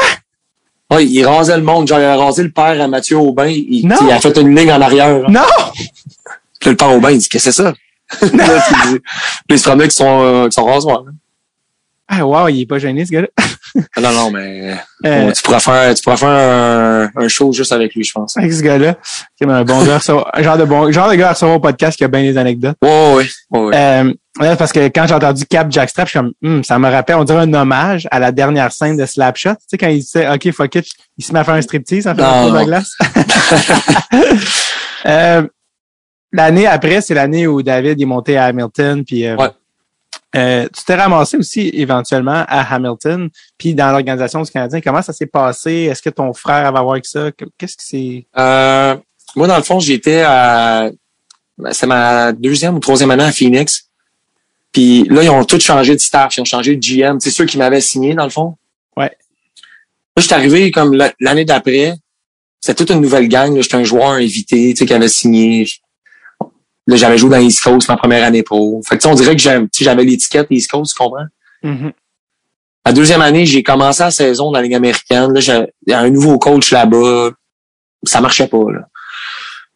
Fait que là, j'avais dit à mon agent, tu peux-tu checker, tu sais, de, ailleurs? Puis euh, là, mon frère, il avait, il avait parlé, je pense, avec Bob Gainey, puis il avait dit, tu sais, mon frère, il serait disponible. Je pense que tu devrais avoir un look dessus, là, c'est un bon joueur, il a une belle carrière junior, puis ça, ça fonctionne pas avec Phoenix. Fait que je sais qu'ils sont venus me voir une fin de semaine, là, euh, je sais pas comment c'est arrivé, mais Tal Brisson m'a appelé, il dit, ouais, tu t'es tradé, euh, ton contrat a été changé au Canadien. Oh. Fait que là, c'était, ça, c'était malade, là, premièrement. oui. Fait que là, c'est Julien Brisebois m'appelle, il me dit On va t'envoyer à Cincinnati, on meilleur club de la Ligue, on veut que vous ayez gagné la Coupe Kelly. Fait que j'ai dit Parfait, je vais aller à Cincinnati. Fait que euh, c'est ça. Là, j'arrive là-bas. Euh, finalement, on gagne la coupe, ça va super bien. L'année d'après, j'arrive au camp à, Saint- euh, à Hamilton. J'arrive au, au camp, ils me mettent ça à 4. J'ai joué avec des toughs, genre. Là, je comprenais pas trop trop ce qui se passait. Puis, tu sais, j'avais une bonne saison dans East Coast l'année d'avant. Fait que moi, dans ma tête, c'était sûr que je faisais la Ligue américaine. Mhm. Là, ils me disent, Ah, on veut que tu ailles en bas, on n'est pas sûr, on veut que tu ailles dominer en bas. Je suis arrivé à Cincinnati, j'ai eu une un début de saison de rêve. J'avais 18 buts en 22 games, je pense. Puis euh, là, ils m'ont callé up, puis ils m'ont dit, gars, on te call up toute l'année, c'est fini, t'en retournes plus East Coast. Fait que, Yes. euh, là, j'ai joué 20 games avec eux autres. Puis euh, c'est là que je me suis séparé l'épaule. Euh, Ah. saison, saison terminée. Tu sais, j'avais 13 points en 20 games dans la Ligue américaine, pareil. Ça allait bien. Ouais, non, ça, ça commençait à rouler, puis il m'avait mis avec Dave, il m'avait remis avec Dave un peu. Fait que là, les deux, euh, tu sais, lui, il roulait, puis là, moi, je suis arrivé, les deux, on se complétait bien. J'ai eu la, la blessure, que là, j'étais chez nous au mois de janvier, puis j'ai regardé les gars jouer, puis Et c'est-tu un peu comme la blessure qui a, je veux pas dire fait dérailler le train, mais qui a été le, la- la- le début de la fin de quelque chose? Ben, c'est sûr, tu sais, parce que cette année-là, il me semble que c'est l'année que c'était Randy Connerworth qui était là à Montréal. OK. OK? Fait que là, je voyais les gars qui jouaient avec moi dans, dans la Ligue américaine. Et tous les gars ont joué des matchs à la fin. Euh, Brock Trotter il a joué, euh, Desharnais était monté, Pacioretty, Pacioretty était devenu régulier. Euh, il y a eu beaucoup de gars qui ont eu une coupe de game, tu sais. Ouais. Et moi, j'étais chez nous avec mon attel, je regardais la télé, je, je voyais huit rappelés de la Ligue américaine, j'étais là, comme j'aurais pas, en- tu sais, juste en jouer une. Ouais. Juste une. Juste dire que tu as joué dans la Ligue nationale. Tu sais, mais mes, mes 13 dernières games, tu sais, j'ai joué 20 games à Hamilton avant de me blesser. Mes 13 dernières games, j'avais 13 points en 13 matchs. C'est ça. C'est comme je fais partie, là. Ouais. Mais c'est ça. C'est ça, c'est une question de timing. C'est un bad timing. Puis Puis l'année après ça, Ouais, ben, c'est ça. Là, après ça, tu sais, quand je me suis fait opérer, eux m'ont dit, fais-toi opérer, prépare-toi pour l'année prochaine avec Hamilton. Ouais. Fait que là, je suis venu à Montréal, je faisais mes traitements avec le Canadien. J'étais au complexe Bell avec euh, Markov, il réparait son genou. Ouais. Fait que je faisais les pratiques avec euh, après la pratique du Canadien, j'embarquais. Puis je faisais ma rehab avec le club. Nice. Ouais. Fait que là, l'année d'après, moi j'étais sûr que je m'en allais à Hamilton puis j'étais dans les plans. Mais euh, ils se sont tous fait congédier. Toute la gang? Carbono, euh, Bob Gainey, tout le monde est parti. Ah, OK. Mais là, on parle de... OK, oui, quand il y a eu Pierre Gauthier. C'est quand, c'est quand Carbono est parti, puis euh, Bob Gainey, tu sais, les autres étaient là. Tu sais, je dis pas que j'ai, je dis pas que j'ai rajouté dans Ligue nationale, c'est pas ça, là. Ouais, ouais. Mais, tu sais, peut-être jouer un match, là, tu sais. Fait que là, toi, Oh. tout, moi, ouais. Ouais. Tu sais, au moins, tu sais, au moins, je pense que j'aurais été, euh, tu sais, l'année d'après, j'aurais été régulier dans la Ligue américaine, j'aurais eu une bonne saison. Euh, il m'avait vu à l'œuvre, tu sais, il savait qu'est-ce que je valais un peu, euh, mon rôle dans l'équipe, tout ça. C'était ça le plan, là, tu sais, les autres, les autres m'avaient dit, gars, fais-toi opérer, euh, on va te re-signer l'année prochaine dans la Ligue américaine. Je pense pas que j'aurais eu un contrat NHL, mais j'aurais eu un one-way Ligue américaine, fait que j'aurais été sûr de jouer là. Mais, euh, c'est ça, quand ils sont fait congédier, je m'entraînais déjà au complexe Bell Mhm. quand ils sont fait congédier, j'ai eu l'appel, dit ouais, viens ramasser tes affaires, euh, c'est fini, un nouveau staff qui rentre. Même pas, hey, ils vont te, ils vont take a look at you. Non, non, c'était euh, C'était terminé. terminé. Merci, bonsoir. Ben, là, Ouais, toi, fait, fait que là, toi, t'as pas de contrat à ce moment-là. C'est ça. Fait que là, je me retrouve. Euh, j'ai le bras dans un attel, j'ai pas de contrat. Mhm. Je sais pas trop qu'est-ce qui se passe. Le Montréal, ils me disent que ça marche pas? Fait que là, il y a un gars que je connaissais qui était à Manitoba Moose, il, me dit l'été, il dit crème, il dit, on, va t'inviter. Fait que je dis OK, c'est bon. C'est bon, je vais y aller. Fait que là, finalement, j'ai fait l'équipe. Et là, après ça, eux voulaient me signer two-way euh, AHL East Coast, mais ça, avec les années d'expérience que j'avais, je savais qu'il fallait pas faire ça. Ouais. Parce que tu, tu te bloques, euh, tu te bloques un rappel dans la ligne américaine. Ouais. Fait que j'ai, j'ai signé avec Victoria, j'ai décidé de signer avec Victoria. J'étais allé là juste un contrat East Coast. Puis euh, au fight, j'ai été rappelé à Abbotsford euh, Heat, club école des Flames. Oui, où l'assistant coach était. Te souviens de ça? Jared Bednar. Bonne réponse! coach en chef des l'Avalanche, Ouais. qui, qui ont- qui sont une des meilleures équipes euh, dans la ligue. Euh, Ton souvenir de Jared Bednar? Euh, players coach, c'était vraiment, vraiment le fun, euh, comme à côtoyer à chaque jour. Euh, tu sais, ça faisait le contraste aussi de, de notre head coach, c'était Jim Playfair. Mhm. Tu sais, Jim, il était plus euh, moins sympathique que Jared, si on veut. Ouais. Mais tu sais, j'avais pas de trouble avec Jim non plus. Là, c'est un, c'est juste qu'il est old school. Ouais. Mais euh, c'est ça, Jared Bednar était super, euh, il était préparé, il était sharp. Tu sais, tu le voyais quand elle allait devenir un head coach. Là. Moi, j'ai, Mhm. moi, je l'adorais. Nice. Euh, c'est là on est on se rapproche du moment où tu décides d'aller en Europe? T'es t'es pas là? Ouais, c'est après cette saison-là, mais euh, c'est ouais. Tu checkeras sur YouTube euh, à propos de Jim Playfair, là, tu as sûrement vu là, quand il déchirait son, son jacket. Là. Hein? Ah, t'as jamais vu ça? Non, non, ça c'est c'est un classique euh, top américaine? 10. Top 10 coaches gone wild. C'est- ah, c'est le top 10 of all time. Ah, wow, ça, c'était, il a fait ça dans la Ligue américaine? Ouais, puis euh, moi je suis le deuxième gars à droite. Ah, banc. là? Ouais, je suis là, je suis, je suis Ah! là, puis, puis là, le lendemain, ils nous ont rencontrés, ils disent, ah, les gars, euh, c'est pas correct, là, vous riez de moi, euh, yeah, euh, it was an embarrassment. Tu as-tu dit, tu t'as fait ça tout seul, mon chum? J'ai dit, regarde, euh, j'ai pas le choix de rire, excuse-moi. Euh, dans 10 minutes, je suis plus dans votre équipe. Fait que... Ah, c'est ça. Euh, c'est euh, le, le fameux moment dans une carrière de joueur où tu dis, bon, je pense que je jouerai peut-être pas NHL. Euh, je vais aller en Europe. Tu sais, quand tu, comment ça s'est passé pour toi le, ouais, je suis parti, surtout quand tu avais passé proche avec le Canadien puis tu avais un- une bonne swing, tu sais, de, de faire le deuil de t'en aller en Europe en sachant, tu sais, que les chances sont que euh, ça va être ça maintenant, tu sais. Comment, comment t'as vécu ça, toi, tu sais? Ben, tu sais, c'est, c'est, c'est, un build-up, si tu veux, là, tu sais, à chaque année, tu, tu sais, au début, quand t'as 19, 20 ans, tu sais, à 19 ans, à Phoenix, après ma saison, euh, ma grosse saison à Val d'Or, j'ai, je pense que j'y ai passé proche. Mhm. Je suis resté dans les derniers au camp, puis j'ai- joué des matchs d'exhibition. Tu sais, j'étais là, là. En tout cas. Ouais. Puis après ça, ben, l'année d'après, il y a des nouveaux gars draftés qui rentrent. Ceux de l'année passée sont là encore. L'autre- deux ans après, tu en as d'autres qui sont draftés. T'as Mhm. tout le temps la, la flavor of the month, si tu veux, là. Ouais. Fait que dans le fond, quand je suis arrivé à, quand j'ai pas été signé avec Montréal, là, je me cherchais un contrat, là, ça m'a, ça m'a shaké, là. Ouais. Puis quand je suis parti cette année-là, je me suis dit, je vais aller East Coast.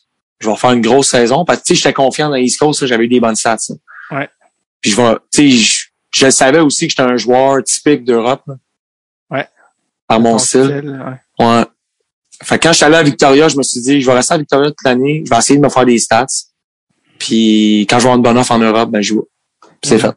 Fait que, tu sais, je le savais un peu un an à l'avance. Sauf là, quand j'ai monté à Abbotsford, là, il y a eu des pourparlers un moment donné qui voulaient me garder l'année d'après. Fait que là, je, là, j'étais pas sûr. Tu sais, je me souviens, j'avais eu des pourparlers avec une équipe en Suisse, puis j'avais refusé un offre en Suisse. En Ligue nationale A? Non, dans la Nationale B. B. OK. Ouais, tu sais, c'était, c'était quand même bien payé. Puis j'avais refusé l'offre parce que Abbotsford m'avait dit attends un peu là, je pense que on, on va te prendre l'année prochaine. Puis Pat m'avait appelé pour me dire ça. Fait que je veux pas, j'ai pas le choix d'écouter, là, il y a de l'expérience. Mhm. Fait que euh, en fait, ce qu'on. Euh, ils m'ont pas signé, puis j'ai perdu mon offre en Suisse. un, un classique. Ouais, fait que là, dans le fond, euh, j'ai un, il y a un gars, il y a un gars, je comprenais rien, il m'appelait tout le temps un Allemand, il parlait juste en allemand. il me disait offer, offer, Germany, Germany. Je- là, là, je, je l'écoutais pas. Là, à un moment donné, il y a un, il y a, il y a un, il y a un agent qui m'appelle, il me dit, gars, il y a un gars en Allemagne qui te veut. Je dis, je sais, ça fait 20 fois qu'il m'appelle. la, la nuit. Ça. fait que là, dans le fond, j'ai, c'est ça, j'ai décidé, euh, j'ai décidé de signer avec eux autres en Allemagne. puis- Rendu là, c'est plus, c'est plus Pat qui gère ces gars-là. Non, non, non, Pat, il m'avait déjà euh, relégué euh, À, à à d'autres son, gars. à son club école. C'est ça. Ouais, ouais, c'est dans le club école. le club école des- de l'agence. Mais euh, tu sais, tout ça, tu sais, oui, la, la portion, bon, passer en Europe, mais dans le contexte où ton petit frère, tu sais, ton petit frère, ton, Mm. ton massif petit frère, euh, était devenu un joueur de la Ligue nationale. Puis là, pour beaucoup de gens, tu sais, tout- tout- comme on l'a dit au début, tu sais, au début, Guillaume, c'était ton frère, tu, sais, tu, tu, tu- faisais tes affaires, puis ça allait bien, tu sais, dans le hockey Ouais. mineur. Quand ton frère devient un joueur de la Ligue nationale, puis bon, là, tout ce qui vient avec, en plus jouer à Montréal, euh, le- le- Mon- Montréal, c'est la maladie mentale en soi, le, le- le fame, l'argent, tout ça. Euh, comment toi tu gérais ça d'être devenu le frère de, tu sais, quand toi tu jouais dans la? Ouais, euh, ça a été difficile au début. Sais, ma Mhm. première année pro, euh, tu sais, je venais de sortir une grosse saison à Val d'Or, puis on dirait que quand je suis arrivé à Phoenix, ils ont, ils ont, ils ont essayé de me changer. Hmm. Tu sais, ils voulaient, euh, ils me, ils, tu sais, ils me posaient la question, tu te vois comme quel joueur? Là, moi, je disais des, offensifs, tu sais, je sais pas, mais Mhm. eux, ils me disaient, ah non, faut que tu sois un, je- un moment donné, ils m'avaient dit Sean Avery. Je- Là, j'étais comme, je- à l'opposé de Sean Avery. qu'il n'y a aucune chance que je devienne Sean Avery, mettons. Euh, Est-ce que vous voulez dire, il faudrait que j'aille un trouble euh, de la personnalité narcissique? Parce que vraiment, je, je l'ai pas. ah non, c'est ça. Mais là, il me parlait, un moment donné, je, je me souviens, il me parlait de Sean Avery. Je comprenais pas trop trop, puis je, me- je pense que je me suis comme mêlé un peu là-dedans, tu sais. Hmm. Puis là, mon frère, lui, il était à Montréal, puis tu sais, c'était, c'était malade, là, c'était, c'était gros, puis tu sais, tu sais, il y avait tout, on allait au restaurant, c'était gratuit. Là, le monde me demandait, toi, tu joues au hockey, qu'est-ce que tu fais dans la vie? J'étais comme, OK, j'ai dans la ligue américaine. Ah, on pensait que tu étais enseignant au secondaire. Bon, non, anyway. mais genre, tu comprends? Fait que, tu sais, c'est comme devenu, genre, du jour au lendemain, c'est comme, c'est comme devenu comme ça, mais, tu sais, c'est correct Ouais. aussi, là, tu sais, je comprends le, Ouais, je comprends le marché de Montréal, puis à l'opposé, quand j'étais allé au camp du Canadien, ouais. j'ai j'ai aimé ça, mais je suis pas sûr que c'est fait pour tout le monde. Tu sais, je comprends qu'est-ce que, les joueurs disent des fois. Là. Dans quel sens, euh, précisément? Ben, tu sais, pour un jeune joueur, tu sais, moi, je pense souvent de, mettons, Vlasic. Mhm. Tu sais, moi, j'ai fait toutes les rookie camps contre lui. Il était à San Jose. Mhm. Puis, personne ne connaissait. Sais, dans ce temps-là, là, tu parlais de Marc-Edouard Vlasic en- au Québec en 2006. là. Personne ne savait c'était qui. Je, Mais lui- ouais. Mais lui, lui, il était là-bas. Il me semble qu'il était allé dans la nationale direct, mais tu sais, il faisait son Ouais. petit chemin tranquille. Il est allé, il est rentré euh, à 19 ans à NHL. Ouais, c'est ça. Tu sais, il n'y avait pas de distraction. Euh, il revenait l'été, personne parlait de hockey. Il allait pas à l'épicerie, puis le monde, il voulait prendre des photos avec. Tu sais, c'est- je pense que c'est pas fait pour tout le monde, ça. Je comprends. Puis ça peut changer ta perception de qu'est-ce que t'es comme joueur de hockey à long terme. Hmm. Sur ta perception de toi-même, de qu'est-ce que t'es. Ouais, c'est ça. Puis tu sais, le monde, il... Tu sais, prends, prends l'exemple de Kotkaniemi, mettons. là. Mhm. Tu sais, il fait une méchante bonne job là, euh, avec les Hurricanes. Parle-moi pas là-dessus, moi, je, mon deuil il est pas fait, puis je suis pas bien encore. Non, je sais, mais non, je sais, mais c'est parce que l'année passée, il Ouais. était mis dans une chaise qu'il fallait pas qu'il soit mis à cet âge-là. Mhm. Mais là, en Caroline, il joue son rôle. Dans une bonne équipe, c'est un gars de quatrième ligne qui qui file le spot, that's it. Cette année, quatrième ligne, mais l'année prochaine, il est deuxième ligne. tu sais. Ouais, puis ils viennent de signer huit ans, puis ils sont satisfaits. Ouais, même ça a l'air que Dvorak. Pas moi pas là-dessus! ok, j'arrête. Non, non, Non. mais tu sais, c'est ça. c'est fait que, je sais, je suis, je suis je suis super amer de ça. Mais, c'est le même. Non, mais c'est le même joueur que Je l'année passée. Là. eh oui, Chris, c'est quand même un Puis il garde euh, meilleur exemple, Philippe Dano? Euh, il est à 20 goals, là, à LA. Je sais. Beau, Philippe. Non, je sais, mais c'est Ouais. ça pareil. Tu sais, là, il, là, il est à LA, il finit sa pratique, il s'en va, il s'en va se baigner, euh, Ouais. pina colada avec sa blonde, puis personne n'y parle, là. Ouais, puis surtout, en plus, quand t'es Québécois au Québec, c'est quand même intense. Tu sais, dans, ton, dans ta ville natale, tu sais, toutes les, la- c'est quand même intense. Tu sais, pensez, le Dano, l'année passée, là, c'était, c'était à chaque jour, les entrevues. Ouais, ouais, ouais, complètement. Puis, euh, puis c'était le Québécois qui faisait, qui répondait aux reporters. Puis j'avais, je l'ai croisé sur euh, un gars juste pour rire l'été dernier, parce que dans le fond, Ouais. moi, j'étais sur le gala à Simon Gouache, puis lui, je pense qu'il était venu faire un cameo sur le premier.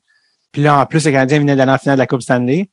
Je l'ai croisé, tu sais, on s'est comme parlé un peu, puis il sortait de scène, tout ça. J'ai comme vu un glimpse de sa vie de littéralement quelques minutes. J'ai trouvé ça insupportable. Comme je voyais des gens comme rentrer avec le selfie, euh, genre le monde, tout le monde qui travaillait, il y a- tout le monde arrêtait ce qu'il fait. C'était comme un peu, c'était, j'ai trouvé ça quand même intense.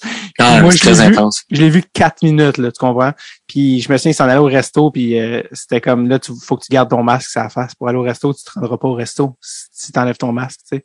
Mm. Fait que- puis ça, c'est quatre minutes, là, que j'ai fait, mais non, ça m'a ça sa vie, tu sais. Fait que quand tu fais comme, il est allé à LA pour 5 millions et demi par année, oui, oui, je peux comprendre, oui, qu'il est allé à LA. Ouais, c'est ça. Tu sais, il est peut-être, euh, il est plus tranquille. Euh, Tu sais, mais non, mais je dis pas que, je dis pas que c'est juste des mauvais côtés, puis c'est, la plus belle chose, c'est de jouer pour le Canadien, puis je suis sûr que sûr.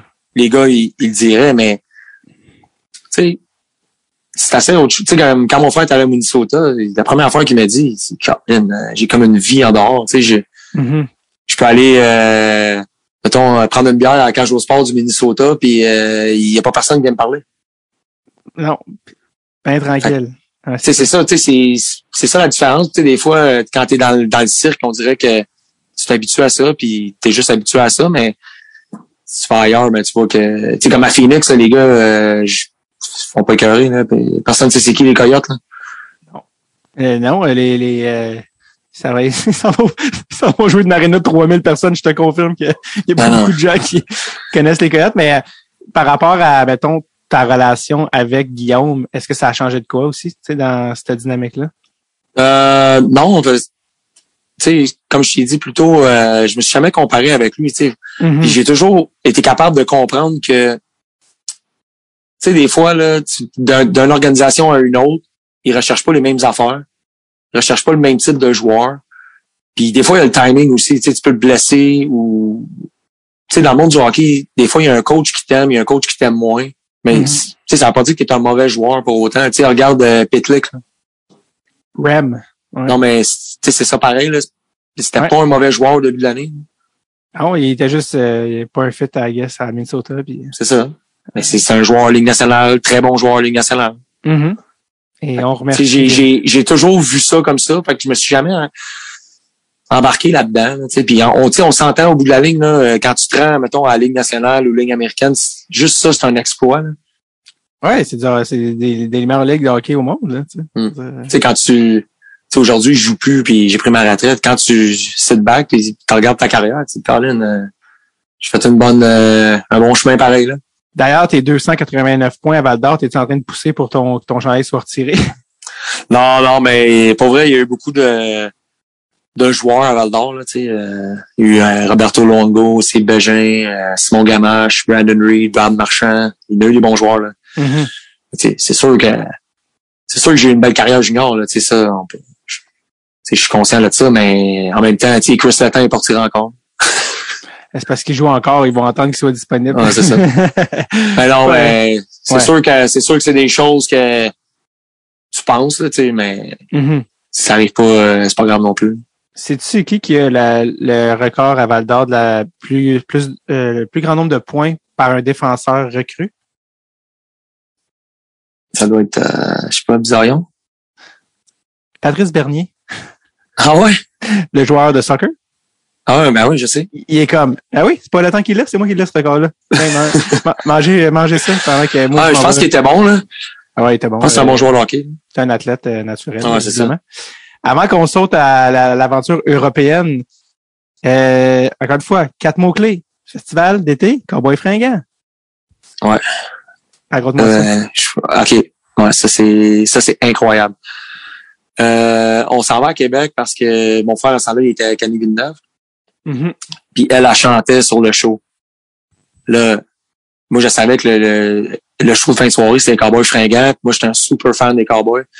Avec mon frère aussi. Fait là, on, on arrive, on était une gang. Là, Danick du Temple, il était là, justement. Fait que là, on, on se loue une coupe de chambre, on remplit les bains avec de la glace, puis une coupe de consommation de Gatorade. fait que là, on part, là, on part dans la journée, là, c'est le party, là, le- la musique, le kit à l'hôtel. Là, on s'en va sur une terrasse. Là. On, est, on est vraiment dans le feeling. Là, Là, je dis à mon frère, je dis, si t'es capable de m'arranger, là, que je chante une tune avec les Cowboys, ça serait incroyable. Il dit, ben oui, t'es fou, toi. fait que là, en fin de compte, en fin de compte, pendant le, le premier show, on se retrouve dans la loge avec les Cowboys. On prend une bière avec eux autres, on jase. Euh, euh, euh, Excuse-moi, comment tu te ramasses? comment, comment ça a clutché? Ben, c'est parce que, non, mais c'est parce qu'on était, euh, on était backstage à cause de, à cause d'Annie. Fait qu'on avait une Ok, passe. Fait qu'on ok, était comme avec les artistes un peu. Ok, oui, oui. Voilà. C'est ça qui vous a amené Bon. C'est ça. Fait que là, je suis dans la loge avec eux. Là, je leur dis, euh, là, là, c'est Guy qui arrive, il dit, ah, mon frère aimerait ça chanter avec vous autres. Là, là, moi, je suis, je- tu sais, je pompette un peu. Le chanteur arrive, il dit, ah, pas de trouble. J'ai qu'est-ce que tu Ah. veux dire, pas de, qu'est-ce que tu veux dire, pas de trouble? Il dit, bon, ouais, ils ont donné un micro, vous embarquez. Là, c'est, là, là, il faut rappeler que c'est à Saint-Jean-Baptiste, 24 juin, à 10 heures le soir. Là, je- la- les plaines d'Abraham, c'est sold out. Tu vois même pas au bout. Moi, j'ai jamais chanté, là. Non, mais t'as, t'as- non, mais t'as commencé à boire il y a 14 heures, fait que t'es prêt. Ouais. Là, je pensais que j'étais, j'étais incroyable. Là, j'arrive, il me dit, à telle chanson, il dit, viens sur le bord du stage, je vais te donner un micro. Là, j'étais sûr qu'il le fera pas. Il niaise. C'est sûr qu'il le fera pas. Puis là, dans ce temps-là, je me souviens, il y avait moi, mon frère, puis euh, Jason Roy l'éveillé qui était avec nous autres. Hum, ouais. Puis lui, lui, il avait refusé, il voulait pas y aller. T'es comme dans l'ensemble, je vais pas là. Puis là, mon frère était comme, ben oui, autres, on y va. fait que là, il arrive, il me donne le micro. Là, la chanson commence, là. on commence à chanter avec lui. Là, je- là, une fois sur le stage, je me suis dit, qu'est-ce que je fais là? Je sais pas combien de personnes qu'il y avait, là, tu voyais rien, il y avait des, des cellulaires ouverts. euh, C'était, Mhm. Ah non, fou, attends, la question à à 100 000, quelle chanson es-tu allé chanter, Olivier? Tant qu'on aura de l'amour. Oh, OK. Ouais, non, non, c'est ça. J'aurais pensé que t'aurais fait venir sur, je sais pas moi, euh, pas la manifestation, mais Des affaire. étoiles de- filantes, là, quelque chose de même. Eh ouais, quelque chose de comme chantant derrière. OK. oui. Ouais, non, mais en plus, je, je me souviens que j'avais dit au chanteur, je dis, on peut s'en chanter un autre? Euh, je connais pas trop trop celle-là. Non, OK, parce qu'il t'avait, il t'avait dit d'avance. ça Ouais, il m'a dit, on va chanter cette chanson-là. J'ai dit, ouais, je la connais pas trop trop. On peut-tu chanter celle-là la place? Puis il m'a dit, non, c'est celle-là. Il négocie sa tune. Ah, ouais, c'est ça. Est-ce que ton micro est allumé ou tu dis non, ils ont juste, euh, ils ont, ils Non, ont- non, je pense qu'il est allumé, ouais. ah, malade. C'est, euh, c'est malade. Ah, c'est, tu sais, ça arrive. Honnêtement, je pense pas que ça va arriver encore, là. Tu sais, c'est, c'est une affaire, c'est une fois dans une vie. Carl, euh, de son nom, le chanteur. Ouais. Euh, lui, dans- toi, dans le fond, tu sais, t'as vécu pendant un instant, t'as vu la marée de monde, t'as vécu le, juste l'émotion un peu rockstar. C'est quand même quelque chose d'être sur une scène avec des dizaines et des dizaines de milliers de personnes. là. Ouais, honnêtement, je suis pas sûr, là, mais ça, ça se peut-tu 100 000 personnes? Je pense que, tu sais, dans un contexte de plaine d'Abraham de Saint-Jean, ça se peut, je pense. OK. Je pense qu'il y avait 100 000. là. C'est quand même fucked up. Moi, c'est mon premier show, là. C'est mon premier show officiel. Et dernier, peut-être, c'est ça? ouais, premier et dernier. T'as piqué, t'as piqué. Ben sérieusement, euh, ça doit être incroyable être, être eux. Là. Puis, tu sais, quand je me souviens le lendemain, on les avait vus à l'hôtel le dimanche matin. Tu sais, ils, ils étaient tout, ils étaient tranquilles. C'est comme normal. Ouais. Moi, j'étais, moi, j'étais fou, là. Je, je faisais, je pense que j'ai parlé de ça pendant trois ans, là. T'étais sur ton high encore? Ouais, je- ça fait pas longtemps que je suis sorti de mon rail, là. Mais, euh, c'était, c'était malade. C'est vraiment malade. Wow. En plus, c'est un groupe que, tu sais, on écoute tout le temps puis on tripe. Fait que, non, c'était vraiment spécial. tu sais, les Cowboys, j'ai la misère à penser à un plus gros band au Québec, là, tu sais, dans l'histoire du Québec, là, tu sais, dans le sens, c'est en termes de popularité, là, tu sais, il y a les, Ouais. les- les trois accords, mais les Cowboys, c'est tellement gros. Sais, dans le temps, je te dirais, peut-être les colocs. Les colocs, mais tu sais, ça, ça a pas duré, euh, Bon, ça n'a pas été aussi long, hein. à cause de, du décès de Dédé, mais Ouais. tu fais comme, man, tu sais, ça fait 20 quelques années que les Cowboys remplissent des stats, tu sais, comme, ils font, ils Ouais, font puis euh, tu sais, c'est drôle parce que, tu sais, aujourd'hui, je vois les gars de mon équipe qui ont 15 ans, puis, tu sais, ils écoutent les nouvelles tunes pareil. Ah ouais, hein, c'est ça, ça, ils, ils, tra- ils ch- ils traversent les générations. Ouais, puis, tu sais, nous autres, on continue de les écouter. Fait c'est ça, c'est, c'est vraiment fou, les cowboys. C'est fucked up. Tu sais, parlant de, de tu sais, justement, des, des perks, justement, des avantages que tu te fais, garde, mon frère joue pour le Canadien, ça nous amène à, à, ça, c'est malade. C'est- Y a-tu d'autres affaires de même, des filles que tu fais, wow, je suis content d'avoir eu la chance de vivre ça, des gens de. Ouais, tu sais, on avait, ouais, non, c'est sûr, tu sais, tous les, euh, tu sais, les avantages, les, les, les shows, mettons, tu sais, on est allé voir Bon Jovi, euh, première rangée. C'était quand, quand même un band légendaire, là. Mhm. T'as-tu rencontré aussi des gens qui te disent, wow, j'aurais jamais rencontré ces gens-là, sinon. ouais. Euh, pas, non, pas tant, on dirait. C'est, euh, c'est plus les avantages, c'est, les soirées, euh, les restaurants, des affaires de même. C'est sûr que tu peux l'échapper. Rapidement. Non, mais j'imagine, tu sais, les jeunes qui arrivent à Montréal, euh, à 19-20 ans, tu fais de l'argent, ça va vite, là. Mhm. Ouais, ça- Il faut que tu sois bien encadré, c'est un euh, couteau à deux tranchants. Exact. Euh, Europe, Allemagne first. Euh, comme- avec le bonhomme qui t'appelle, qui parle juste allemand, j'adore. Euh, Toi, t'es juste comme nine, nine. Oh, euh, bravo. Euh, euh, tu t'es ramassé en division 2 en Allemagne, en premier. Ouais. Euh, encore une fois, euh, je te passe sur les visites des maisons de Dracula et de Hitler. Ouais, ça, euh, ben, Hitler, ça doit être les, euh, les camps de concentration, dans le fond. Vous êtes, vous êtes, ok, c'est ça, vous êtes, t'es allé visiter ça? Ouais, mais quand j'étais à, à Linz, en Autriche, euh, il y avait le deuxième plus gros camp de concentration après Auschwitz, en Mhm. Pologne. Ouais. Puis euh, on est allé visiter ça. Ben, tu sais, on est allé visiter, on, on passait par là, fait qu'on voulait le voir. C'est à 25 minutes de où, je- de où je restais. Puis, euh, tu sais, Hitler était autrichien aussi. C'est vrai? Ouais, ouais. Fait que, euh, puis sa maison était pas loin de pas loin de là. Tu sais, sa maison quand il était jeune, tout ça. Fait que quand même euh, quand même spécial. Puis quand on est arrivé là-bas, euh, tu tu, com- tu comprends vraiment ce qui s'est passé là. C'est Mhm. Ouais, j'en avais visité un en Allemagne, là, c'était à glacer le sang. Ouais. Non, non, c'est, c'est malade. Tu sais, les chambres à gaz en bas, euh, Ah ouais. avec tous les noms des juifs gravés. euh, genre dans, il y a comme un muraille, là, il y a comme 6 millions de juifs. Ouais, ouais. Non, c'est fucked up. Puis Ouais. c'est, c'est, c'est quoi la, dans un tout autre ton, c'est quoi la maison de Dracula? Ah, ça c'est euh, ça c'est incroyable. J'avais signé ma dernière année en Autriche. Ça, le nom de la ville, ça s'appelle Szekesfehérvár. Ok, ça c'est en Hongrie. Puis c'est le genre de place là, c'est un c'est un autre monde. C'est vraiment un autre monde. Mhm. Ça c'est à 25 minutes de Budapest.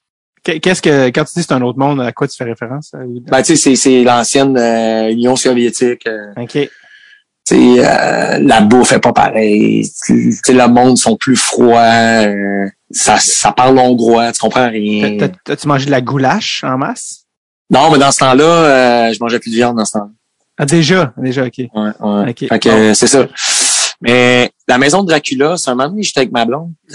je vois ça, tu sais, il y a comme un gros château de Mhm. Là, on marche dans la rue, là, je vois euh, le donjon de Dracula où euh, c'est comme une histoire, puis ça dit Dracula est emprisonné 10 ans ici. Euh, tu sais, parce que Dracula, c'est le, le genre de prince de la Roumanie, dans le fond. Euh, de la Roumanie, OK. Ouais, ouais. Puis- même, même, même si t'es en Hongrie, là. Euh, y a pas de... Ouais, mais Roumanie, Hongrie, c'est à côté. Puis lui, c'était le, c'était le, je sais pas si c'est le prince, en tout cas, mais c'est le, c'est le, le François Legault de la Roumanie, si tu veux. puis dans François, le fond, François serait content du comparatif. ouais, c'est ça. fait qu'ils l'ont capturé là. ouais. Puis, tu sais, il y avait des histoires que lui était vraiment barbare, tout ça. Fait qu'ils l'ont capturé en dessous du château de Budapest pendant 10 ans. Puis là, son donjon, il est là, tu sais, son, sa prison, dans le fond. Là, tu rentres là-dedans, là. C'est comme, c'est une grotte. Puis, honnêtement, je pense qu'au Québec, ça serait pas accepté, euh, comme à Ronde, mettons, là. ça serait pas accepté. De faire. OK, Ouais, parce que c'était c'était sketch, là, ouais. Ouais, c'était, c'était, c'était vraiment épeurant. Là. Tu sais, un moment donné, il y avait une pancarte, puis euh, c'était comme un couloir, mais c'était tout en pierre, puis là, t'entends l'eau couler. là. Puis là, ça dit, euh, si vous êtes, euh, si vous voyez des apparitions, nous ne sommes pas responsables. Là, il n'y a pas de lumière, là. Fait loin. Là, tu t'en vas au donjon de Dracula. Là, Je, je te dis, c'est vraiment épeurant. C'est incroyable. Incroyable. Que là, quand mes parents sont venus visiter avec mon frère, j'ai dit, faut absolument aller voir ça. Puis t'es ramené là pour leur... Ah non, mais là, il oublie ça, là. Ben- c'est. D'ailleurs, euh, que- que- qu'est-ce qui s'est passé à l'arrivée de Guigui en Hongrie, là? Ouais, Guigui, euh, c'était pas, euh, c'était pas assez chic pour lui. Il avait genre quoi, 19 ans, là, tu sais, genre 20 Non, ans? non, non, non, il y avait, euh, quoi, 28, 29? OK. Il m'a dit, euh, il m'a dit, on dirait qu'il vient de se faire bombarder hier soir. Comme la ville, là, c'était vraiment, c'était vraiment vieux, là. Tu sais, en Mhm. Hongrie, euh, tu sais, Budapest, c'est 10 sur 10, là. Ouais, c'est nice, Budapest, j'ai été. Mais quand tu sors de Budapest, les petites banlieues à côté, là, tu sais, ça a été bombardé dans la Deuxième Guerre mondiale, puis il y a certaines places que ça n'a pas été reconstruit. OK. Fait que c'est vraiment euh, sketchy, tu sais, il y a Ouais, des places, c'est vraiment euh, Eastern Europe, comme ils disent. là. Ouais. Europe de l'Est. Puis, euh, Europe de l'Est, ouais. c'est, c'est- parlant de Guillaume, c'est dans quelle ville euh, que, bon, il était un petit peu plus jeune, mais il avait amené son gars, Aiden, puis là, t'as amené Aiden sur la glace. Non, c'est là. C'était C'est là? Ouais, c'était là. OK, ben là, raconte-moi ça. Ouais, ben là, c'est ça. euh, Quand on gagne en Europe, tu sais, euh, les joueurs on embarque sur la glace, puis on fait la, on fait la danse avec les partisans. Mhm. Comme je m'étais arrangé ce soir-là euh, pour, pour amener Eden. Ouais. Puis euh, là, Eden était venu sur la glace. Puis c'était en- c'était en Hongrie. là. L'aréna était, était affreuse. Mhm. mais c'était tellement hostile cette place-là. je me souviens quand je jouais pour d'autres équipes, je te le dis là, c'est comme reculer un peu cette place-là. là. Quand j'avais joué là, la, la première fois que j'ai joué là, on se faisait picher des batteries, puis des, des 25 cents par la tête sur la glace. Ben voyons. Ah, je te le dis, c'est c'est un autre game. Là. fait que là, j'avais décidé d'emmener Aiden sur la glace, puis là, il avait fait danser les partisans, puis c'était incroyable. Là. Il, je pense que c'est un de ses bons souvenirs. là. Ben ouais, Guigui m'a montré une vidéo, mais tu sais, vraiment, là, tu sais, faire le- le- le- le- l'animateur de foule, puis les faire lever, puis tout ça, euh, Ouais. c'est pour un, tu sais, je- en plus, il y avait quoi, le 8, 9, 10 ans, mais c'est cool. Là, Ouais, il était jeune, ouais, il était très jeune. Là, t'es en train de dire qu'ils recyclent pas leur batterie, c'est ça que tu me dis? Non. ah, mais c'était fou. euh, la première game que j'ai joué là, il y avait des, il y avait des sangs noirs sur la glace. Gars, je sais quoi. Ouais, ici, quand ils sont pas contents, ils font ça. Ils- Tabarouette. C'est ça. Très, cool, euh, très cool souvenir pour, euh, pour Aiden. Euh, sais-tu- je sais pas si c'est ce voyage-là, mais une autre fois aussi que tu étais avec ton frère en Europe. Euh, C'est à Nice, ça? euh, avec Euh, excuse, à, à Lyon. À Lyon? Mar- Margarita? Ah non, ok, ouais, non, ça, c'est un non. autre. Non, c'est parce que tu vas savoir de quoi je parle, tu sais, en Ouais. Europe. Il y a euh, tu sais, quand ils bloquent les rues, il y a comme un, un genre de, de, de, de- je sais pas comment ça. Un poteau qui sort de la rue, là, comme pour bloquer la rue. Ouais. Ouais, comme qui sort, qui sort du, parce qu'il est comme un petit peu le, il est rétractable. là. Exactement. Ah ouais. Là, mon frère s'en va visiter Lyon avec la famille. Puis là, il marchait dans la ville, puis le Guigui était fatigué. fait il s'accote là-dessus. Il s'assit là-dessus. Mais là, il y a un char qui arrive, puis il baisse le il baisse le, le, le stopper, dans le fond. Ouais, là. Que Guy, il tombe. Il se casse la cheville. Non! Ouais. Non! Ouais. Fait que là, moi, là, moi, je pars de l'aréna de Grenoble. Là, je sais que mes parents, ils sont partis toute la journée à Lyon. Là, euh, là je me dis, ah, ils vont passer une belle journée. Fait que, là, moi, je ferme mon cellulaire, j'ai pas trop de nouvelles. Genre, ça va bien. J'arrive à l'aréna à Lyon. Mon frère, il est couché sur la table du physio. C'est une joke. Il se fait, il se fait masser le pied. Je dis, qu'est-ce que tu fais là? Il dit, ah, je me suis cassé le pied. je suis cassé la cheville. Ben, voyons donc, parce qu'il est assis Et- sur un poteau rétractable. Ouais, mais il s'était, il s'était viré à la cheville dans le vieux Lyon au début de la journée. Puis là, ça, ça l'a achevé. Fait que là, je rentre, fait que là, je rentre dans la chambre avec mon équipe. Le Guy la table, puis il se masser le pied, puis il broyait quasiment. C'était, vraiment drôle. Il était déjà retraité à ce moment-là. Oh, ouais, ouais. Puis, et, et ça l'est-tu vraiment cassé ou comme foulé? Ouais, ouais, il y a eu un plâtre. euh, Ah non! ah, ouais. Hey, il devait se sentir loin d'être un athlète professionnel. le- le- Ah ouais. la- Ouais. la Mais tu sais, euh, tu sais, je donne une excuse. là. Tu sais, le vieux Lyon, il y a vraiment des, euh, tu sais, des pierres, tout ça, Ah ouais. tout partout. Là, c'est dur de marcher là. Il va visiter son frère, il revient avec le pied dans le plâtre à Montréal. Ça n'a pas de sens. Incroyable. Oh, puis celle, ça, c'est Lyon, celle des Margaritas. Ouais, les margaritas, ça, c'était à- quand j'étais à Graz, dans le sud de l'Autriche. Mhm. J'avais j'avais découvert un, un bar cubain en Autriche. Oh. Puis euh, le gars, le le waiter, tu sais, dans le fond, c'était un, fanatique de hockey. Puis euh, lui, il m'avait dit toute l'année, tu viens. Il dit, c'est les mojitos sur le bras. Fait que là, moi, je jouais le dimanche à dimanche à 2 heures. Fait là, à 4h30, 5h, je m'en allais manger là un petit burrito avec des mojitos. Fait que là, mon frère, il était venu euh, un soir, c'était incroyable. Là, tu pouvais acheter des cigares. euh, C'était vraiment le fun. Il y avait un live band cubain. Wow. C'était, c'est ça. Fait que là, euh, ce soir-là, le- mon GM de cette équipe-là, il est rentré, euh, il est rentré dans la pièce. Mon frère, il dit, GM, ça, je vais aller parler. Fait que là, il, c'est ça, Guy, euh, après une coupe de, de Gatorade, il était après refaire l'équipe au complet. Hey, il est pas gêné. Le, C'est le, incroyable. le, le GM t'en as-tu parlé? Hey, ton frère, là. Ah non, ben non, ben lui, il était, euh, lui, lui, il était aussi avancé, là. Ah, ouais, Ok. c'est ça. Fait que les deux, ils étaient là avec leur cigare puis leur, euh, leur margarita puis ça se parlait dans le blanc des yeux. Ah, j'adore. Ouais. Mais c'était pas hostile, c'est ça? Non, non, non, c'est, Ok. c'est ma correct. en Autriche, euh, ça c'est un- j'adore ça. il y a un point commun entre ton moment à Hamilton et euh, ton arrivée en Autriche, et ce point commun là, c'est Corey Luck. Oh my god. non, mais, non, mais j'ai pas joué avec, euh, j'ai pas joué avec Hamilton. Ah, parce que vous étiez pas timé. Ouais, il était là avant. Puis euh, moi, quand j'étais à Hamilton, il était à Belleville, je pense.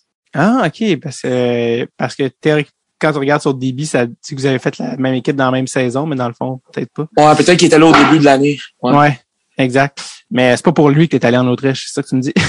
Non, c'est pas, euh, c'est pas pour lui. Mais moi, je le connaissais pas, honnêtement. Ah, ok. Je, tu sais, je le connaissais pas, mais euh, ouais, disons que joueur de hockey, c'est vraiment un joueur exceptionnel, vision de jeu exceptionnelle. Puis, tu sais, je sais qu'il coach aujourd'hui, Mhm. coach dans OHL, je pense. Ok, je savais pas. On est assistant coach, puis c'est sûr qu'il est incroyable pour le power play puis toutes ces affaires-là, mais joueur d'équipe, euh, on va on va repasser.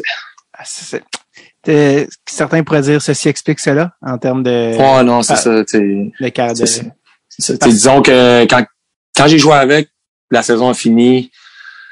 Euh, c'est ça. C'était, le seul gars qui était pas au party de fin d'année. Puis c'est les gars, euh, les gars, ils ont pris des libertés sur son équipement à la fin de l'année.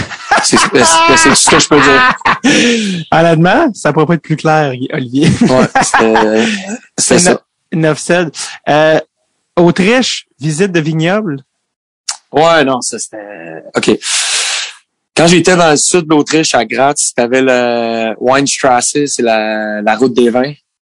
Puis euh, c'est comme sur une montagne, c'est plusieurs kilomètres. D'un côté, c'est la Slovénie, l'autre côté, c'est l'Autriche. Là, moi, je reçois sept de mes amis du Québec. Oh oh. Puis là, moi, euh, là, je me dis, il faut, faut que je trouve de quoi faire, tu sais. Là, il y avait un, il y avait un monsieur qui m'avait invité. Toute l'année, il m'invitait. Il disait, ah, je veux que tu viennes à mon, euh, je veux que tu viennes à ma maison. On a un vignoble. Puis toute l'année, il me disait ça. Puis ça ne donnait jamais.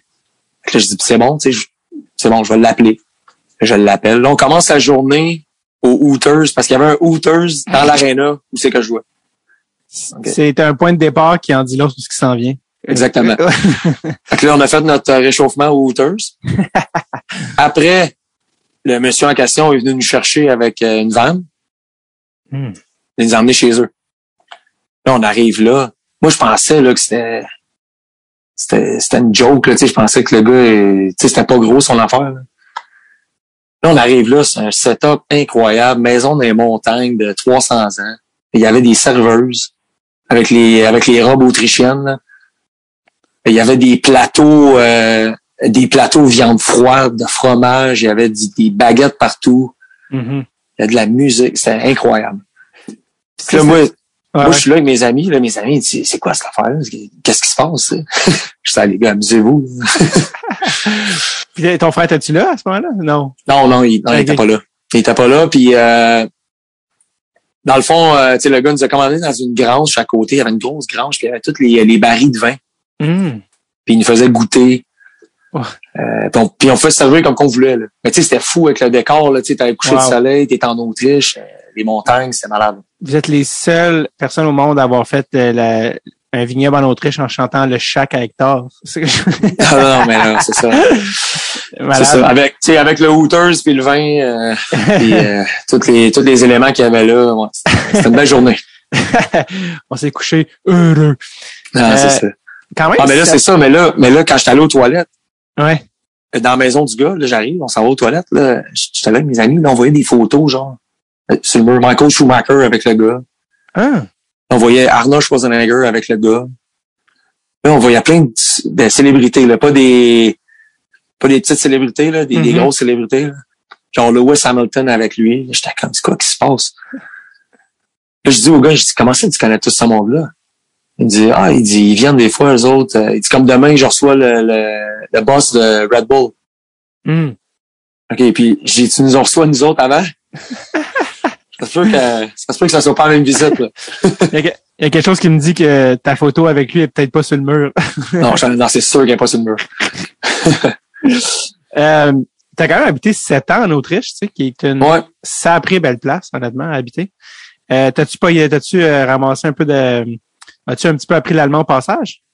Ben, après ma première année, tu sais, j'ai joué en Allemagne, puis c'était allemand. Puis là, quand j'étais allé en Autriche, après ma première année, j'ai suivi des cours euh, pendant l'été.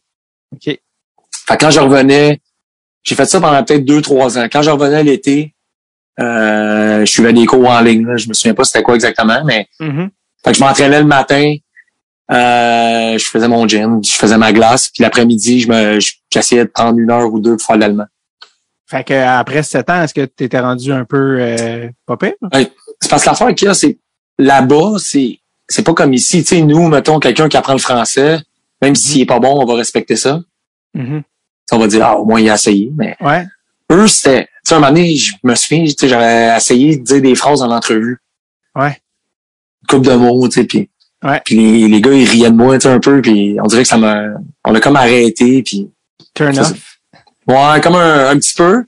Mais quand les gars se parlaient dans la chambre, c'était vraiment le fun. Quand les gars, tu sais, les Allemands se parlaient ensemble, Mhm. je comprenais tout ce qu'ils se disaient un moment donné. Ah ouais, hein? Ouais. Puis j'étais capable de parler, là. Là, c'est hot, là. Je veux dire, euh, fuck, le, fuck le complexe. Puis... Non, mais même encore, euh, ouais.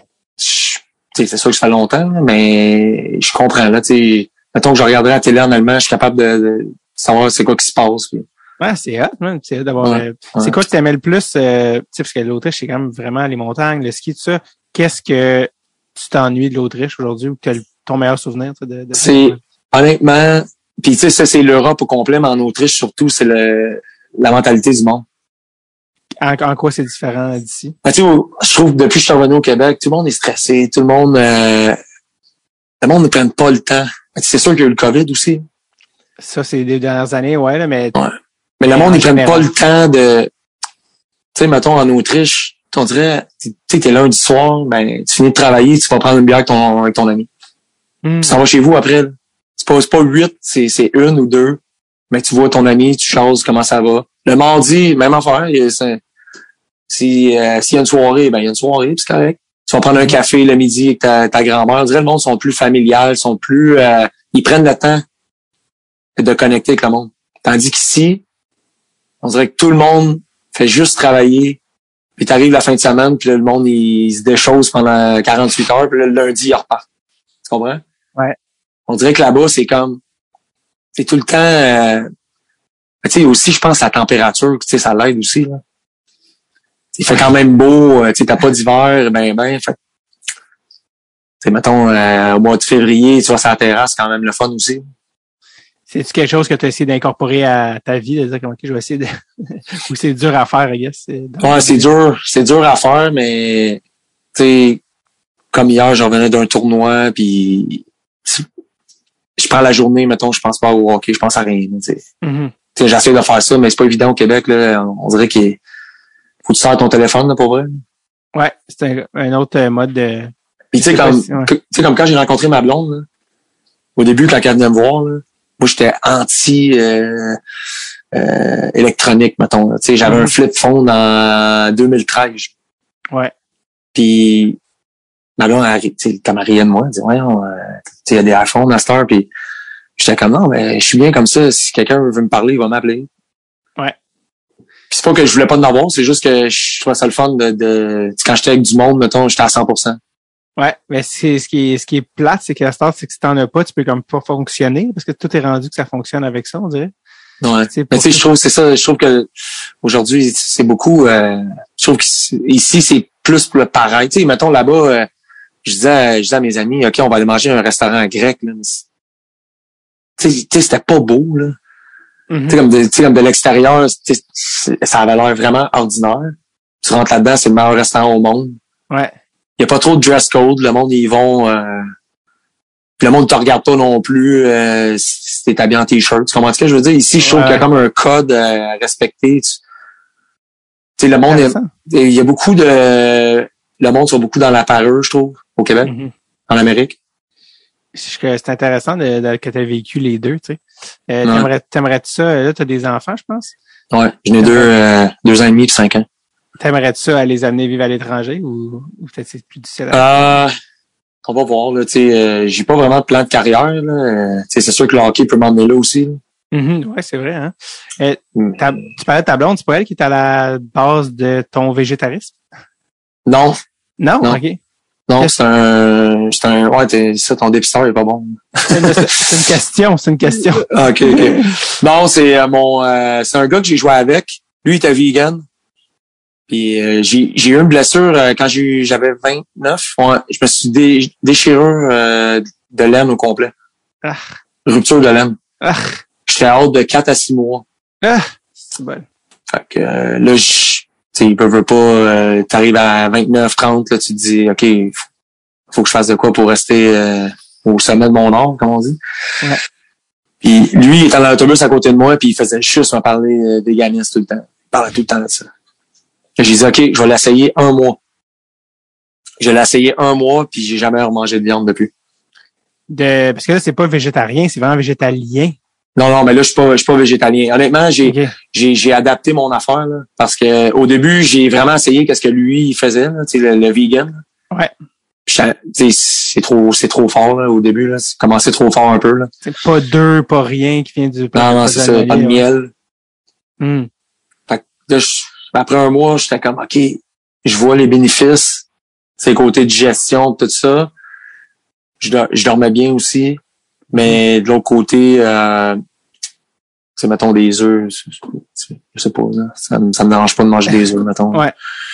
Fait que c'est c'est ça, fait que là, j'ai, j'ai été comme végétarien, puis là, depuis peut-être 4-5 ans. Mais là, je revenais tout le temps l'été, puis là, c'était la, la saison des, euh, des homards.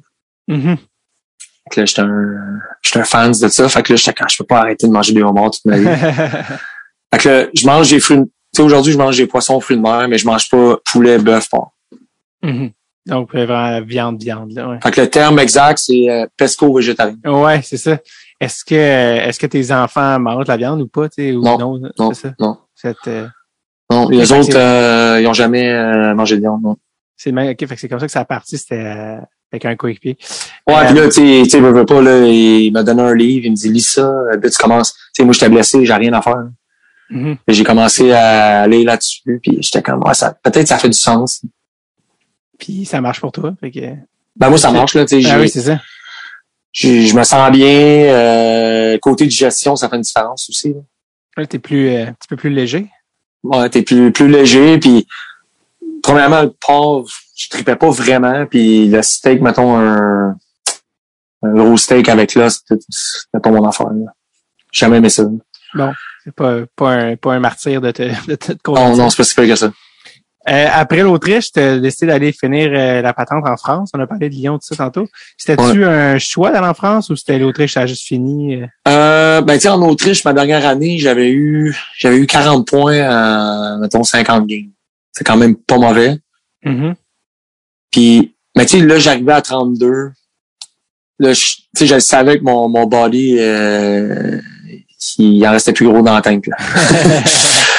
Puis là, je m'étais dit, tu sais, parce qu'en Autriche, mettons, tu sais, à chaque année, ben, à chaque, euh, chaque contrat que j'avais, tu sais, veux, veux pas, faut que tu sois réaliste. Puis là, j'étais rendu dans les équipes que j'ai aucune chance de gagner la coupe. Ouais, ouais, ouais. Fait que là, je me disais, je, je veux finir ma carrière en gagnant un championnat. Le Grenoble. Là, au début, je suis allé à Bordeaux, ça, c'est une autre affaire, mais en fait, compte, j'ai, je me suis retrouvé à Grenoble. Ouais. Puis là, on a gagné le championnat. Fait que c'était, c'était un, c'était un beau pari, là, mettons. C'était super le fun. À la Coupe Magnus. La Coupe Magnus.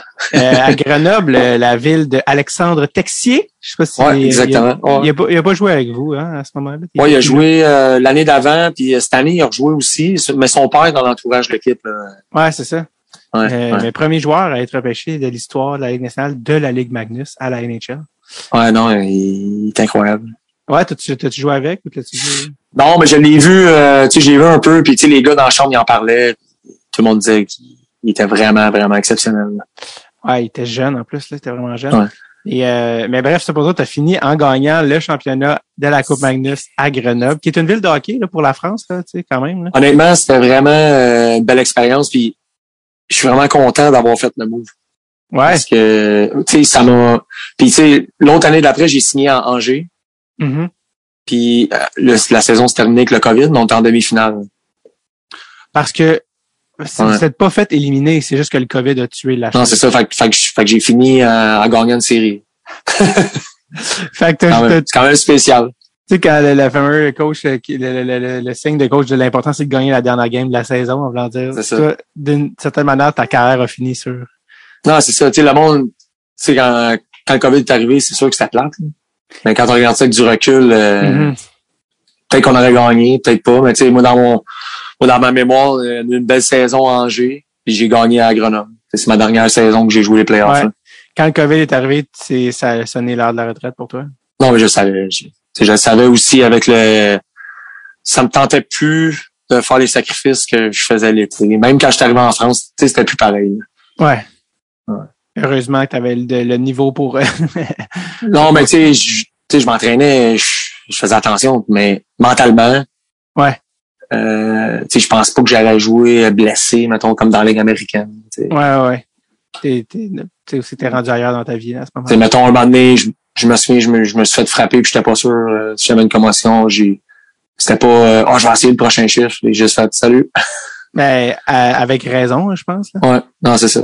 Quand t'es à Magnus, là, on va, on va, on va, on va prendre un, un petit break. Là. Ah, c'est ça. on va- Puis, euh, à la fin, tu sais, à Grenoble aussi, tu sais, j'ai, j'ai pas eu une saison facile. Ça a bien commencé, mais ça a mal fini. Tu sais, genre, tu sais, je vois plus de power play. Je comprenais pas pourquoi, mais tu sais, j'étais rendu, j'étais rendu dans ma tête que je me suis dit, regarde, là, tu t'en vas pas nulle part. Là. retournes pas à Phoenix, mettons. Là. Ouais. Fait que euh, je joue pour l'équipe, puis si tu gagnes un championnat, ben ça va être un beau souvenir. That's it. Puis, tu sais, on parle des gens racontent toujours c'est quoi gagner la, la Coupe Stanley, soit ainsi, mais c'est quoi, c'est comment gagner un championnat de Magnus, tu sais, c'est quoi le, le Ben c'est ça l'affaire, c'est tu sais, avant de jouer là, je comprends. Tu sais, je voyais la Ligue Magnus un peu, euh, tu sais, de l'extérieur. Puis je connaissais beaucoup de joueurs qui jouaient là. Mhm. Puis là, tu dis tout le temps, tout le temps les deux mêmes clubs qui gagnent. euh, tu sais, c'est- il n'y a pas de parité dans la ligue. Dans la ligue. Fait que quand j'ai euh, quand on est arrivé puis on a joué contre Rouen en finale, qui, est- qui est comme le Canadien de Montréal de la France, Ouais. là, c'était vraiment une série, une grosse série. là. On perdait 3-2 dans la série, et on a remonté 3-3, on a gagné 4-3, 2-1. Quand on a gagné, c'est incroyable. là, tu sais, C'était comme gagner n'importe quel championnat. Là, faut, il faut quand même que tu gagnes la coupe. Là, tu sais, c'est- c'est pas facile. Ouais. Puis tu sais, comme tu dis, à Grenoble, euh, c'est une ville de hockey, là, tu sais, c'est dans les Alpes. Euh, quand on est revenu à Grenoble avec la, avec la coupe, puis on a fait la tournée de la ville, c'était c'était vraiment le fun. C'était une expérience. Quand tu le ranks par rapport à, mettons, la Coupe euh, Kelly dans, dans East Coast, euh, Ouais. Euh, c'est pas mal, c'est- c'est différent parce que la Coupe Cali, j'étais à, j'avais 22 ans, tu sais, c'était, ouais. c'est plein, plein d'espoir, tu sais. Tandis qu'à Grenoble, ben, tu sais, mon, mon plus vieux, il était né. Mhm. Euh, tu sais, j'ai- une photo avec lui puis la coupe, tu sais, puis, tu sais, je- savais aussi que, tu sais, cette année-là, tu sais, quand j'ai gagné, là, je, me suis dit, c'est peut-être ma dernière, ma dernière game. Ouais. j'étais j'étais en paix avec ça, ça, ça me dérangeait pas. Mais je trouve que Grenoble puis euh, Cincinnati, c'était vraiment différent. Puis tu sais, au même titre que Midget 3, on a gagné aussi. Ah ouais, hein? Puis encore aujourd'hui, tu sais, j'en parle, le Midget 3, pour moi, c'est spécial de gagner parce que c'est toute la même gang que tu allais à l'école, le secondaire 1, secondaire 5. Tu sais, c'était comme le, tu sais, dans ce temps-là, c'était, tu sais, les riverains, on était le, le talk of the town, on était la, tu sais, la grosse équipe, puis euh, tu sais, d'avoir pu gagner, puis tu sais, aujourd'hui, je suis dans le coin encore, c'était, tu sais, le monde m'en reparle encore aujourd'hui, là. C'est toutes des, des victoires à des moments différents, tu sais, avant de, de, de- que ça devienne ton métier, tu sais, le, le top de, heure. Après ça, fin de deux ans, ben c'est le début de la boucle de, de toi qui veux jouer professionnel. Puis Magnus, c'est la, la, la, la boucle La de la fin. boucle de hey, tu sais quoi, c'était c'était ça ma carrière. Puis euh, c'est cool. ça. Puis tu sais, le, tu sais, le seul, la seule regret, c'est peut-être, tu sais, de jamais avoir eu la chance de gagner à Val d'Or. Puis, tu sais, mon année 20 ans, j'aurais pu revenir. là. Ouais. Euh, j'ai, j'ai pris la décision de pas revenir. Puis cette année-là, ils ont perdu en 4 en finale. Ah ouais, hein? J'étais assis dans les estrades, j'étais là. Puis, tu sais, j'allais souper avec les gars avant les matchs. Puis, euh, Parce que c'est l'année t'as- t'étais allé pro cette année-là? Ouais, ouais. Ouais, c'est ça. Puis là, c'est l'année que Brad Marchand était là. Fait que j'aurais joué sur une ligne avec Brad Marchand. Et là, ça- c'est ça. ça, ça tu tu y repenses souvent? Non, non, mais je pense que, je sais pas qu'on aurait gagné la coupe parce qu'ils ont perdu en 4, là. Mhm. Mais, j'aurais aimé ça être là, mettons. Ouais, ouais, je comprends. Ouais. Euh, c'est cool que tu parles de Charlemagne parce qu'on va, on va finir avec ça. Je pense que ça boucle la boucle. hein. Ça a été le début de, ça a été le début de ta carrière et, et hop, revient, euh, Guigui t'a ramené dans le bateau comme, euh, Ouais. euh, parce que Guillaume, Guillaume est-tu encore impliqué avec Charlemagne ou? Non, ça fait euh, cette année, il n'est pas impliqué pas en tout. L'année passée aussi, il a comme délaissé euh, à cause de ses euh, TVA puis la poche bleue, puis tout ça, il y a moins de temps. Ouais. Puis là, dans le fond, euh, il s'est comme tassé un peu, fait que euh, c'est ça. Ben, moi, je suis rentré. Fait que toi, il était GM président, ton frère, là, c'est ça? Il était, il était GM des riverains, OK. puis il s'occupait de la, de la structure, euh, le sport-études, dans le fond. Puis toi, maintenant, ton titre avec les riverains, c'est?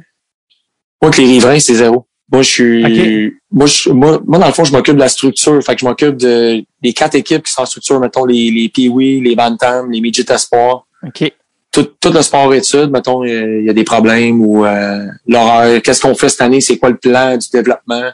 OK. Ben, c'est moi qui s'occupe de ça.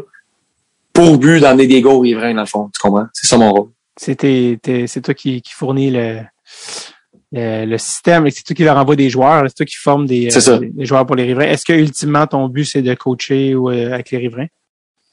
Ah, c'est sûr que, c'est sûr que si, si l'opportunité est là, euh, je, je dirais pas non. Parce que c'est rendu rémunéré aussi maintenant, le midget 3. là. Oh, ouais. Ah, ouais. Puis, tu peux, euh, c'est rémunéré, puis tu peux euh, travailler avec la structure, tu peux t'occuper de, tu sais, comme là, j'ai mon école de hockey aussi, tu peux euh, toucher à tout un peu. là. C'est ça, l'école La Tendresse Hockey, c'est ça? Ouais, la tendresse hockey, ça fait, euh, j'ai, j'ai parti ça pendant le COVID, là, tu sais, quand que, quand on avait rien à faire dans le fond, là. Ouais. Fait que, euh, on a, on a notre site, on a, euh, on a fait un été, un camp d'été, on a fait des, euh, des pratiques cet hiver, on a fait des pratiques cet automne. C'est drôle parce que je réécoutais quand je, je, je scrollais à travers les vieilles épisodes qu'on a fait il y a six ans, tu étais encore joueur, puis je te demandais qu'est-ce que tu voulais faire après, tu étais comme j'aimerais ça faire du coaching sur la glace avec des Ah ouais? kids. Ouais, puis j'étais comment? Je sais pas s'il se souvient qu'il a dit ça. Mais, Non, mais euh, honnêtement, j'étais pas sûr. J'étais vraiment pas sûr que j'allais faire. Puis euh, pour revenir à mes deux années en France, si j'avais pas joué en France, je suis pas- je suis pas sûr que je serais coach aujourd'hui. Ah ouais, qu'est-ce que ça a changé? Ben, quand je suis arrivé en France, tu sais, j'avais un. Ben, tu sais, quand j'avais joué ailleurs, fait que j'avais un statut de vétéran, si tu veux. Mhm. Puis j'étais rendu au point dans ma carrière que je me. Tu sais, moi, j'ai jamais parlé au coach, j'ai jamais euh, second guessé des coachs. Ouais. Là, j'étais rendu à un point dans ma carrière, je me disais, regarde, j'ai fait ce que j'ai fait, là. Puis si j'ai de quoi à le dire, ben je vais le dire. Ouais.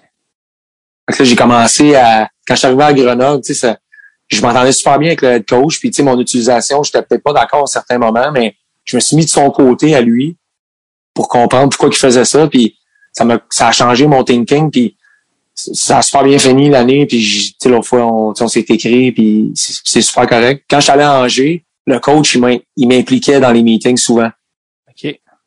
Fait que là, dans les meetings, là, mettons, Powerplay, qu'est-ce qu'on pense, euh, qu'est-ce que tu penses de ça, euh, des avantages numériques, qu'est-ce que tu penses de ça? J'ai commencé à, à comprendre, parce que, tu sais, veux, veux pas, à la fin, j'avais 34, là. Ouais. J'avais des gars à mon équipe nés en 2001, là. ouais. Fait que là, j'ai comme réalisé que quand je leur parlais, ben, ça, ça allait être probablement la même chose avec des jeunes de 15-16 ans.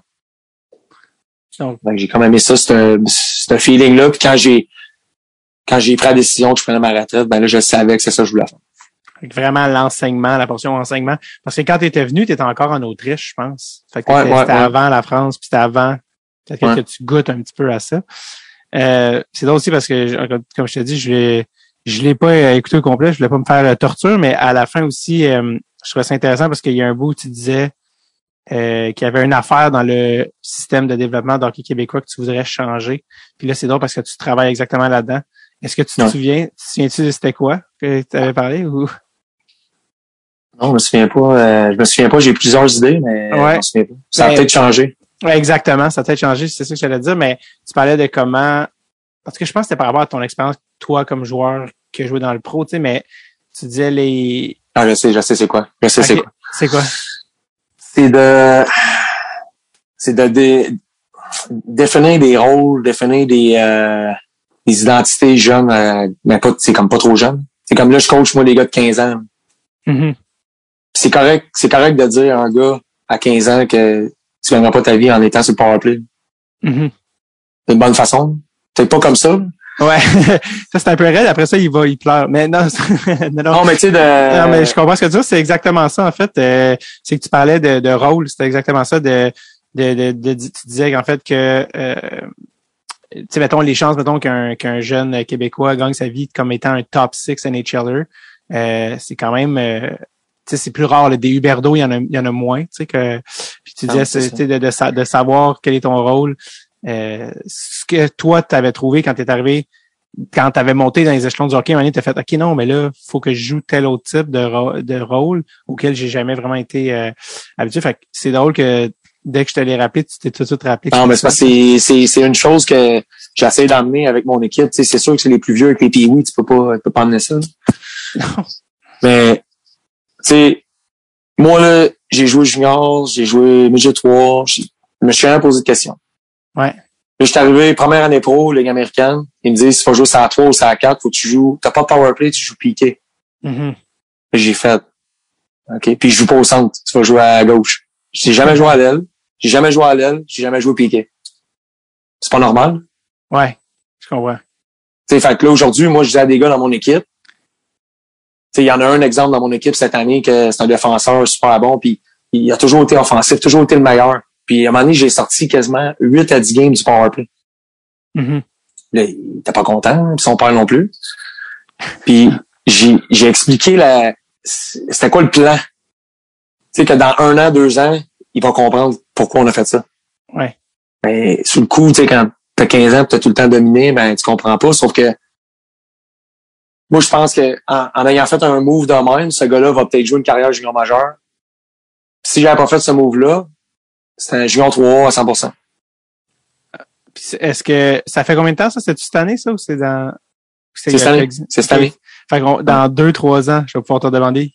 Trop, il- Non, mais même là, non, mais même là, comme pour la fin de saison, il est monté midget 3 euh, super Ouais. bonne saison. Ça va super bien. Euh, tout le monde est content. Ouais. C'est puis c'est parce que tu sais, puis là en tout cas je vais je vais je sais pas si ça challenge ta théorie mais je je, je me fais l'avocat du diable mais tu sais mettons j'ai eu la chance d'aller en Suède tu sais pour voir Forsberg puis j'avais rencontré le président de la fédération suédoise de hockey sur glace qui ont quand même monté un solide programme Ouais.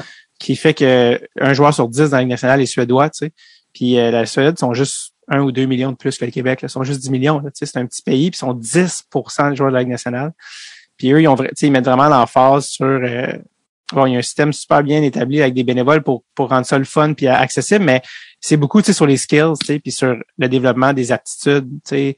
Euh, Est-ce que tu aurais peur que justement de dire à un kid trop jeune, ouais non, t'es toi t'es un gars de 4, tu sais, c'est comme alors au lieu de mettons, Ah, ouais. développer, développer les aptitudes individuelles comme le patin, le tir, le IQ, puis rendu plus, plus vieux dans les échelons du hockey, tu peux faire un gars de 2, un gars de 4, mais tu peux pas faire un gars de 4, un gars de 2. Tu comprends ce que Non, non, non, mais ça, je comprends, mais c'est sûr que ça dépend du niveau. tu sais, On s'entend que Ouais.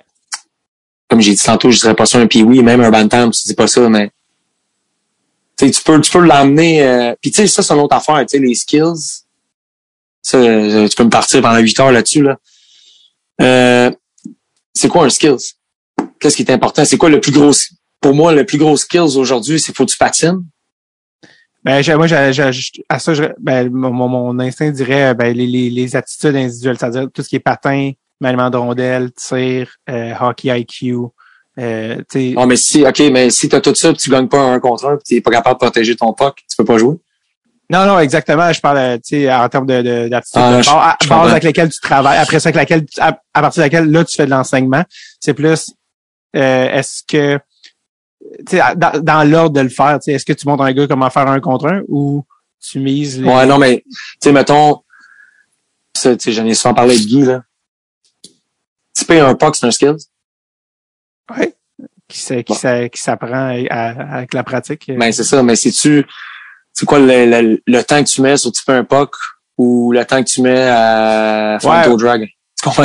Ouais, ouais. Puis aussi, c'est, c'est, euh, c'est parce que toi aussi, tu coaches des groupes, là, tu sais, genre, je veux dire, Ouais, c'est tu vas ça. pas, tu vas pas pratiquer du tipping. Tout, c'est une affaire qu'il faut que les joueurs pra- pratiquent. Non, mais tu peux prendre du temps à la fin de la pratique, mais tu sais, encore là, dans Ouais. un sport étude, euh, c'est pas, euh, c'est pas comme si c'est des juniors majeurs puis t'as deux heures la glace. Mhm. Mais tu sais, c'est ça. Tu sais, moi, je- tu sais, ma vision de skills, c'est sûr, tu sais, t'as les skills de base, t'as, le patin, maniement, puis euh, le shot, toutes ces affaires-là, mais l'autre côté, tu sais, les protections de rondelles, tu sais, comme Crosby, que- comment il joue, Ouais, Son edge son, work. son plus gros skill, c'est son, euh, c'est son park protection. Ouais. Mais c'est un, Ah ouais? pour moi, pour moi, c'est un skills. Ben oui, c'est un skill. 100% c'est un skill. Mais c'est, c'est ça mon, c'est ça qu'on parle souvent des, des skills qui vont t'aider à jouer au hockey.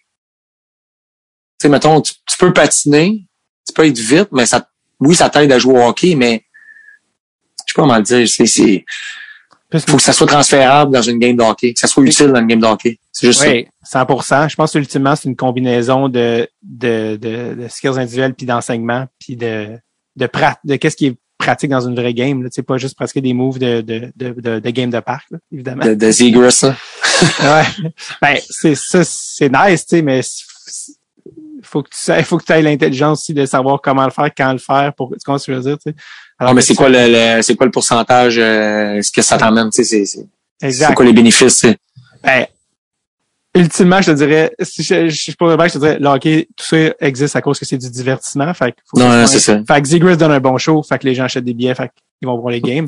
Mais c'est sûr que si t'as 16, si t'as 16 ans, t'es comme, moi, je suis ça, t'es comme, honnêtement, probablement pas. pour vrai, statistiquement parlant, t'es sûrement pas Zegras, pour la même raison que comme on est tous pas Zegras. Mais c'est cool aussi de, de faut ça Ah non, c'est sûr, c'est sûr. Puis tu sais, la game, tu sais, la game a évolué aussi là. C'est puis les mentalités. Tu sais, moi aussi là, quand j'étais jeune, je me souviens quand Crosby a scoré le, tu sais, le but la cross, le junior Ouais. majeur. Tout Ouais, le monde voulait y arracher la tête, puis euh, Ouais, c'était un hot dog, puis euh, ouais c'est ça. il s'est fait critiquer pour ça, puis il ferait ça aujourd'hui, puis ça serait un héros. hein. Ben, je trouve que ça en dit plus sur la mentalité euh, un petit peu du hockey là, qui est très euh, euh, ouais c'est ça un petit À peu l'ancienne. ben ouais c'est comme sais, c'est un, c'est un, c'est un sport c'est du divertissement comme si personne vient voir des pucks euh, mettre dans euh, des, des pucks euh, dump and chase là c'est genre Non. c'est comme Non. si tu veux voir ça tu peux aller voir d'autres ligues là tu sais Fait ultimement c'est ça mais euh, bref on, on s'éloigne dans C'est éloigné un peu, là. dans, dans le, dans le- le- l'ultime question développement. Mais bref, tu pour dire, fait que toi, t'es, t'es rendu vraiment à Charlemagne. Euh, puis euh, dans le fond, euh, t'as aussi ton école, euh, la tendresse hockey. Ça, c'est à l'année, c'est l'été, c'est. Ouais, ben c'est à l'année. Euh, on a le camp d'été qui s'en vient du euh, 27 juin au 21 juillet. On fait quatre semaines. On va avoir le groupe euh, novice, à tombe, Pee-Wee, Bantam Midget. On a un groupe de hockey féminin.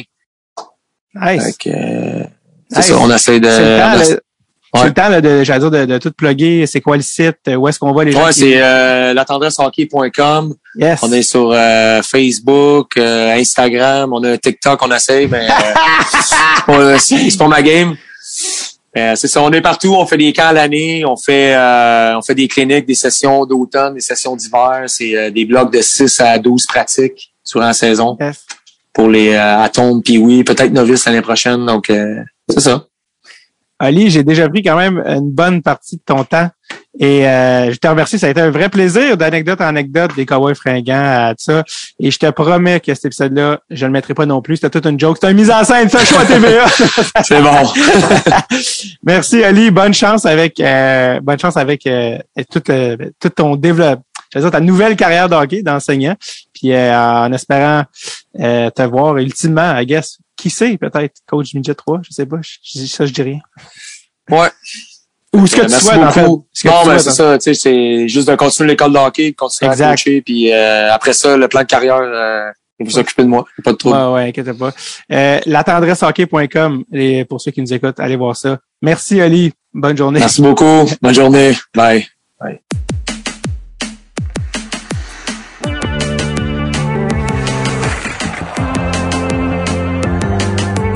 Merci Olivier d'être passé deux fois plutôt qu'une.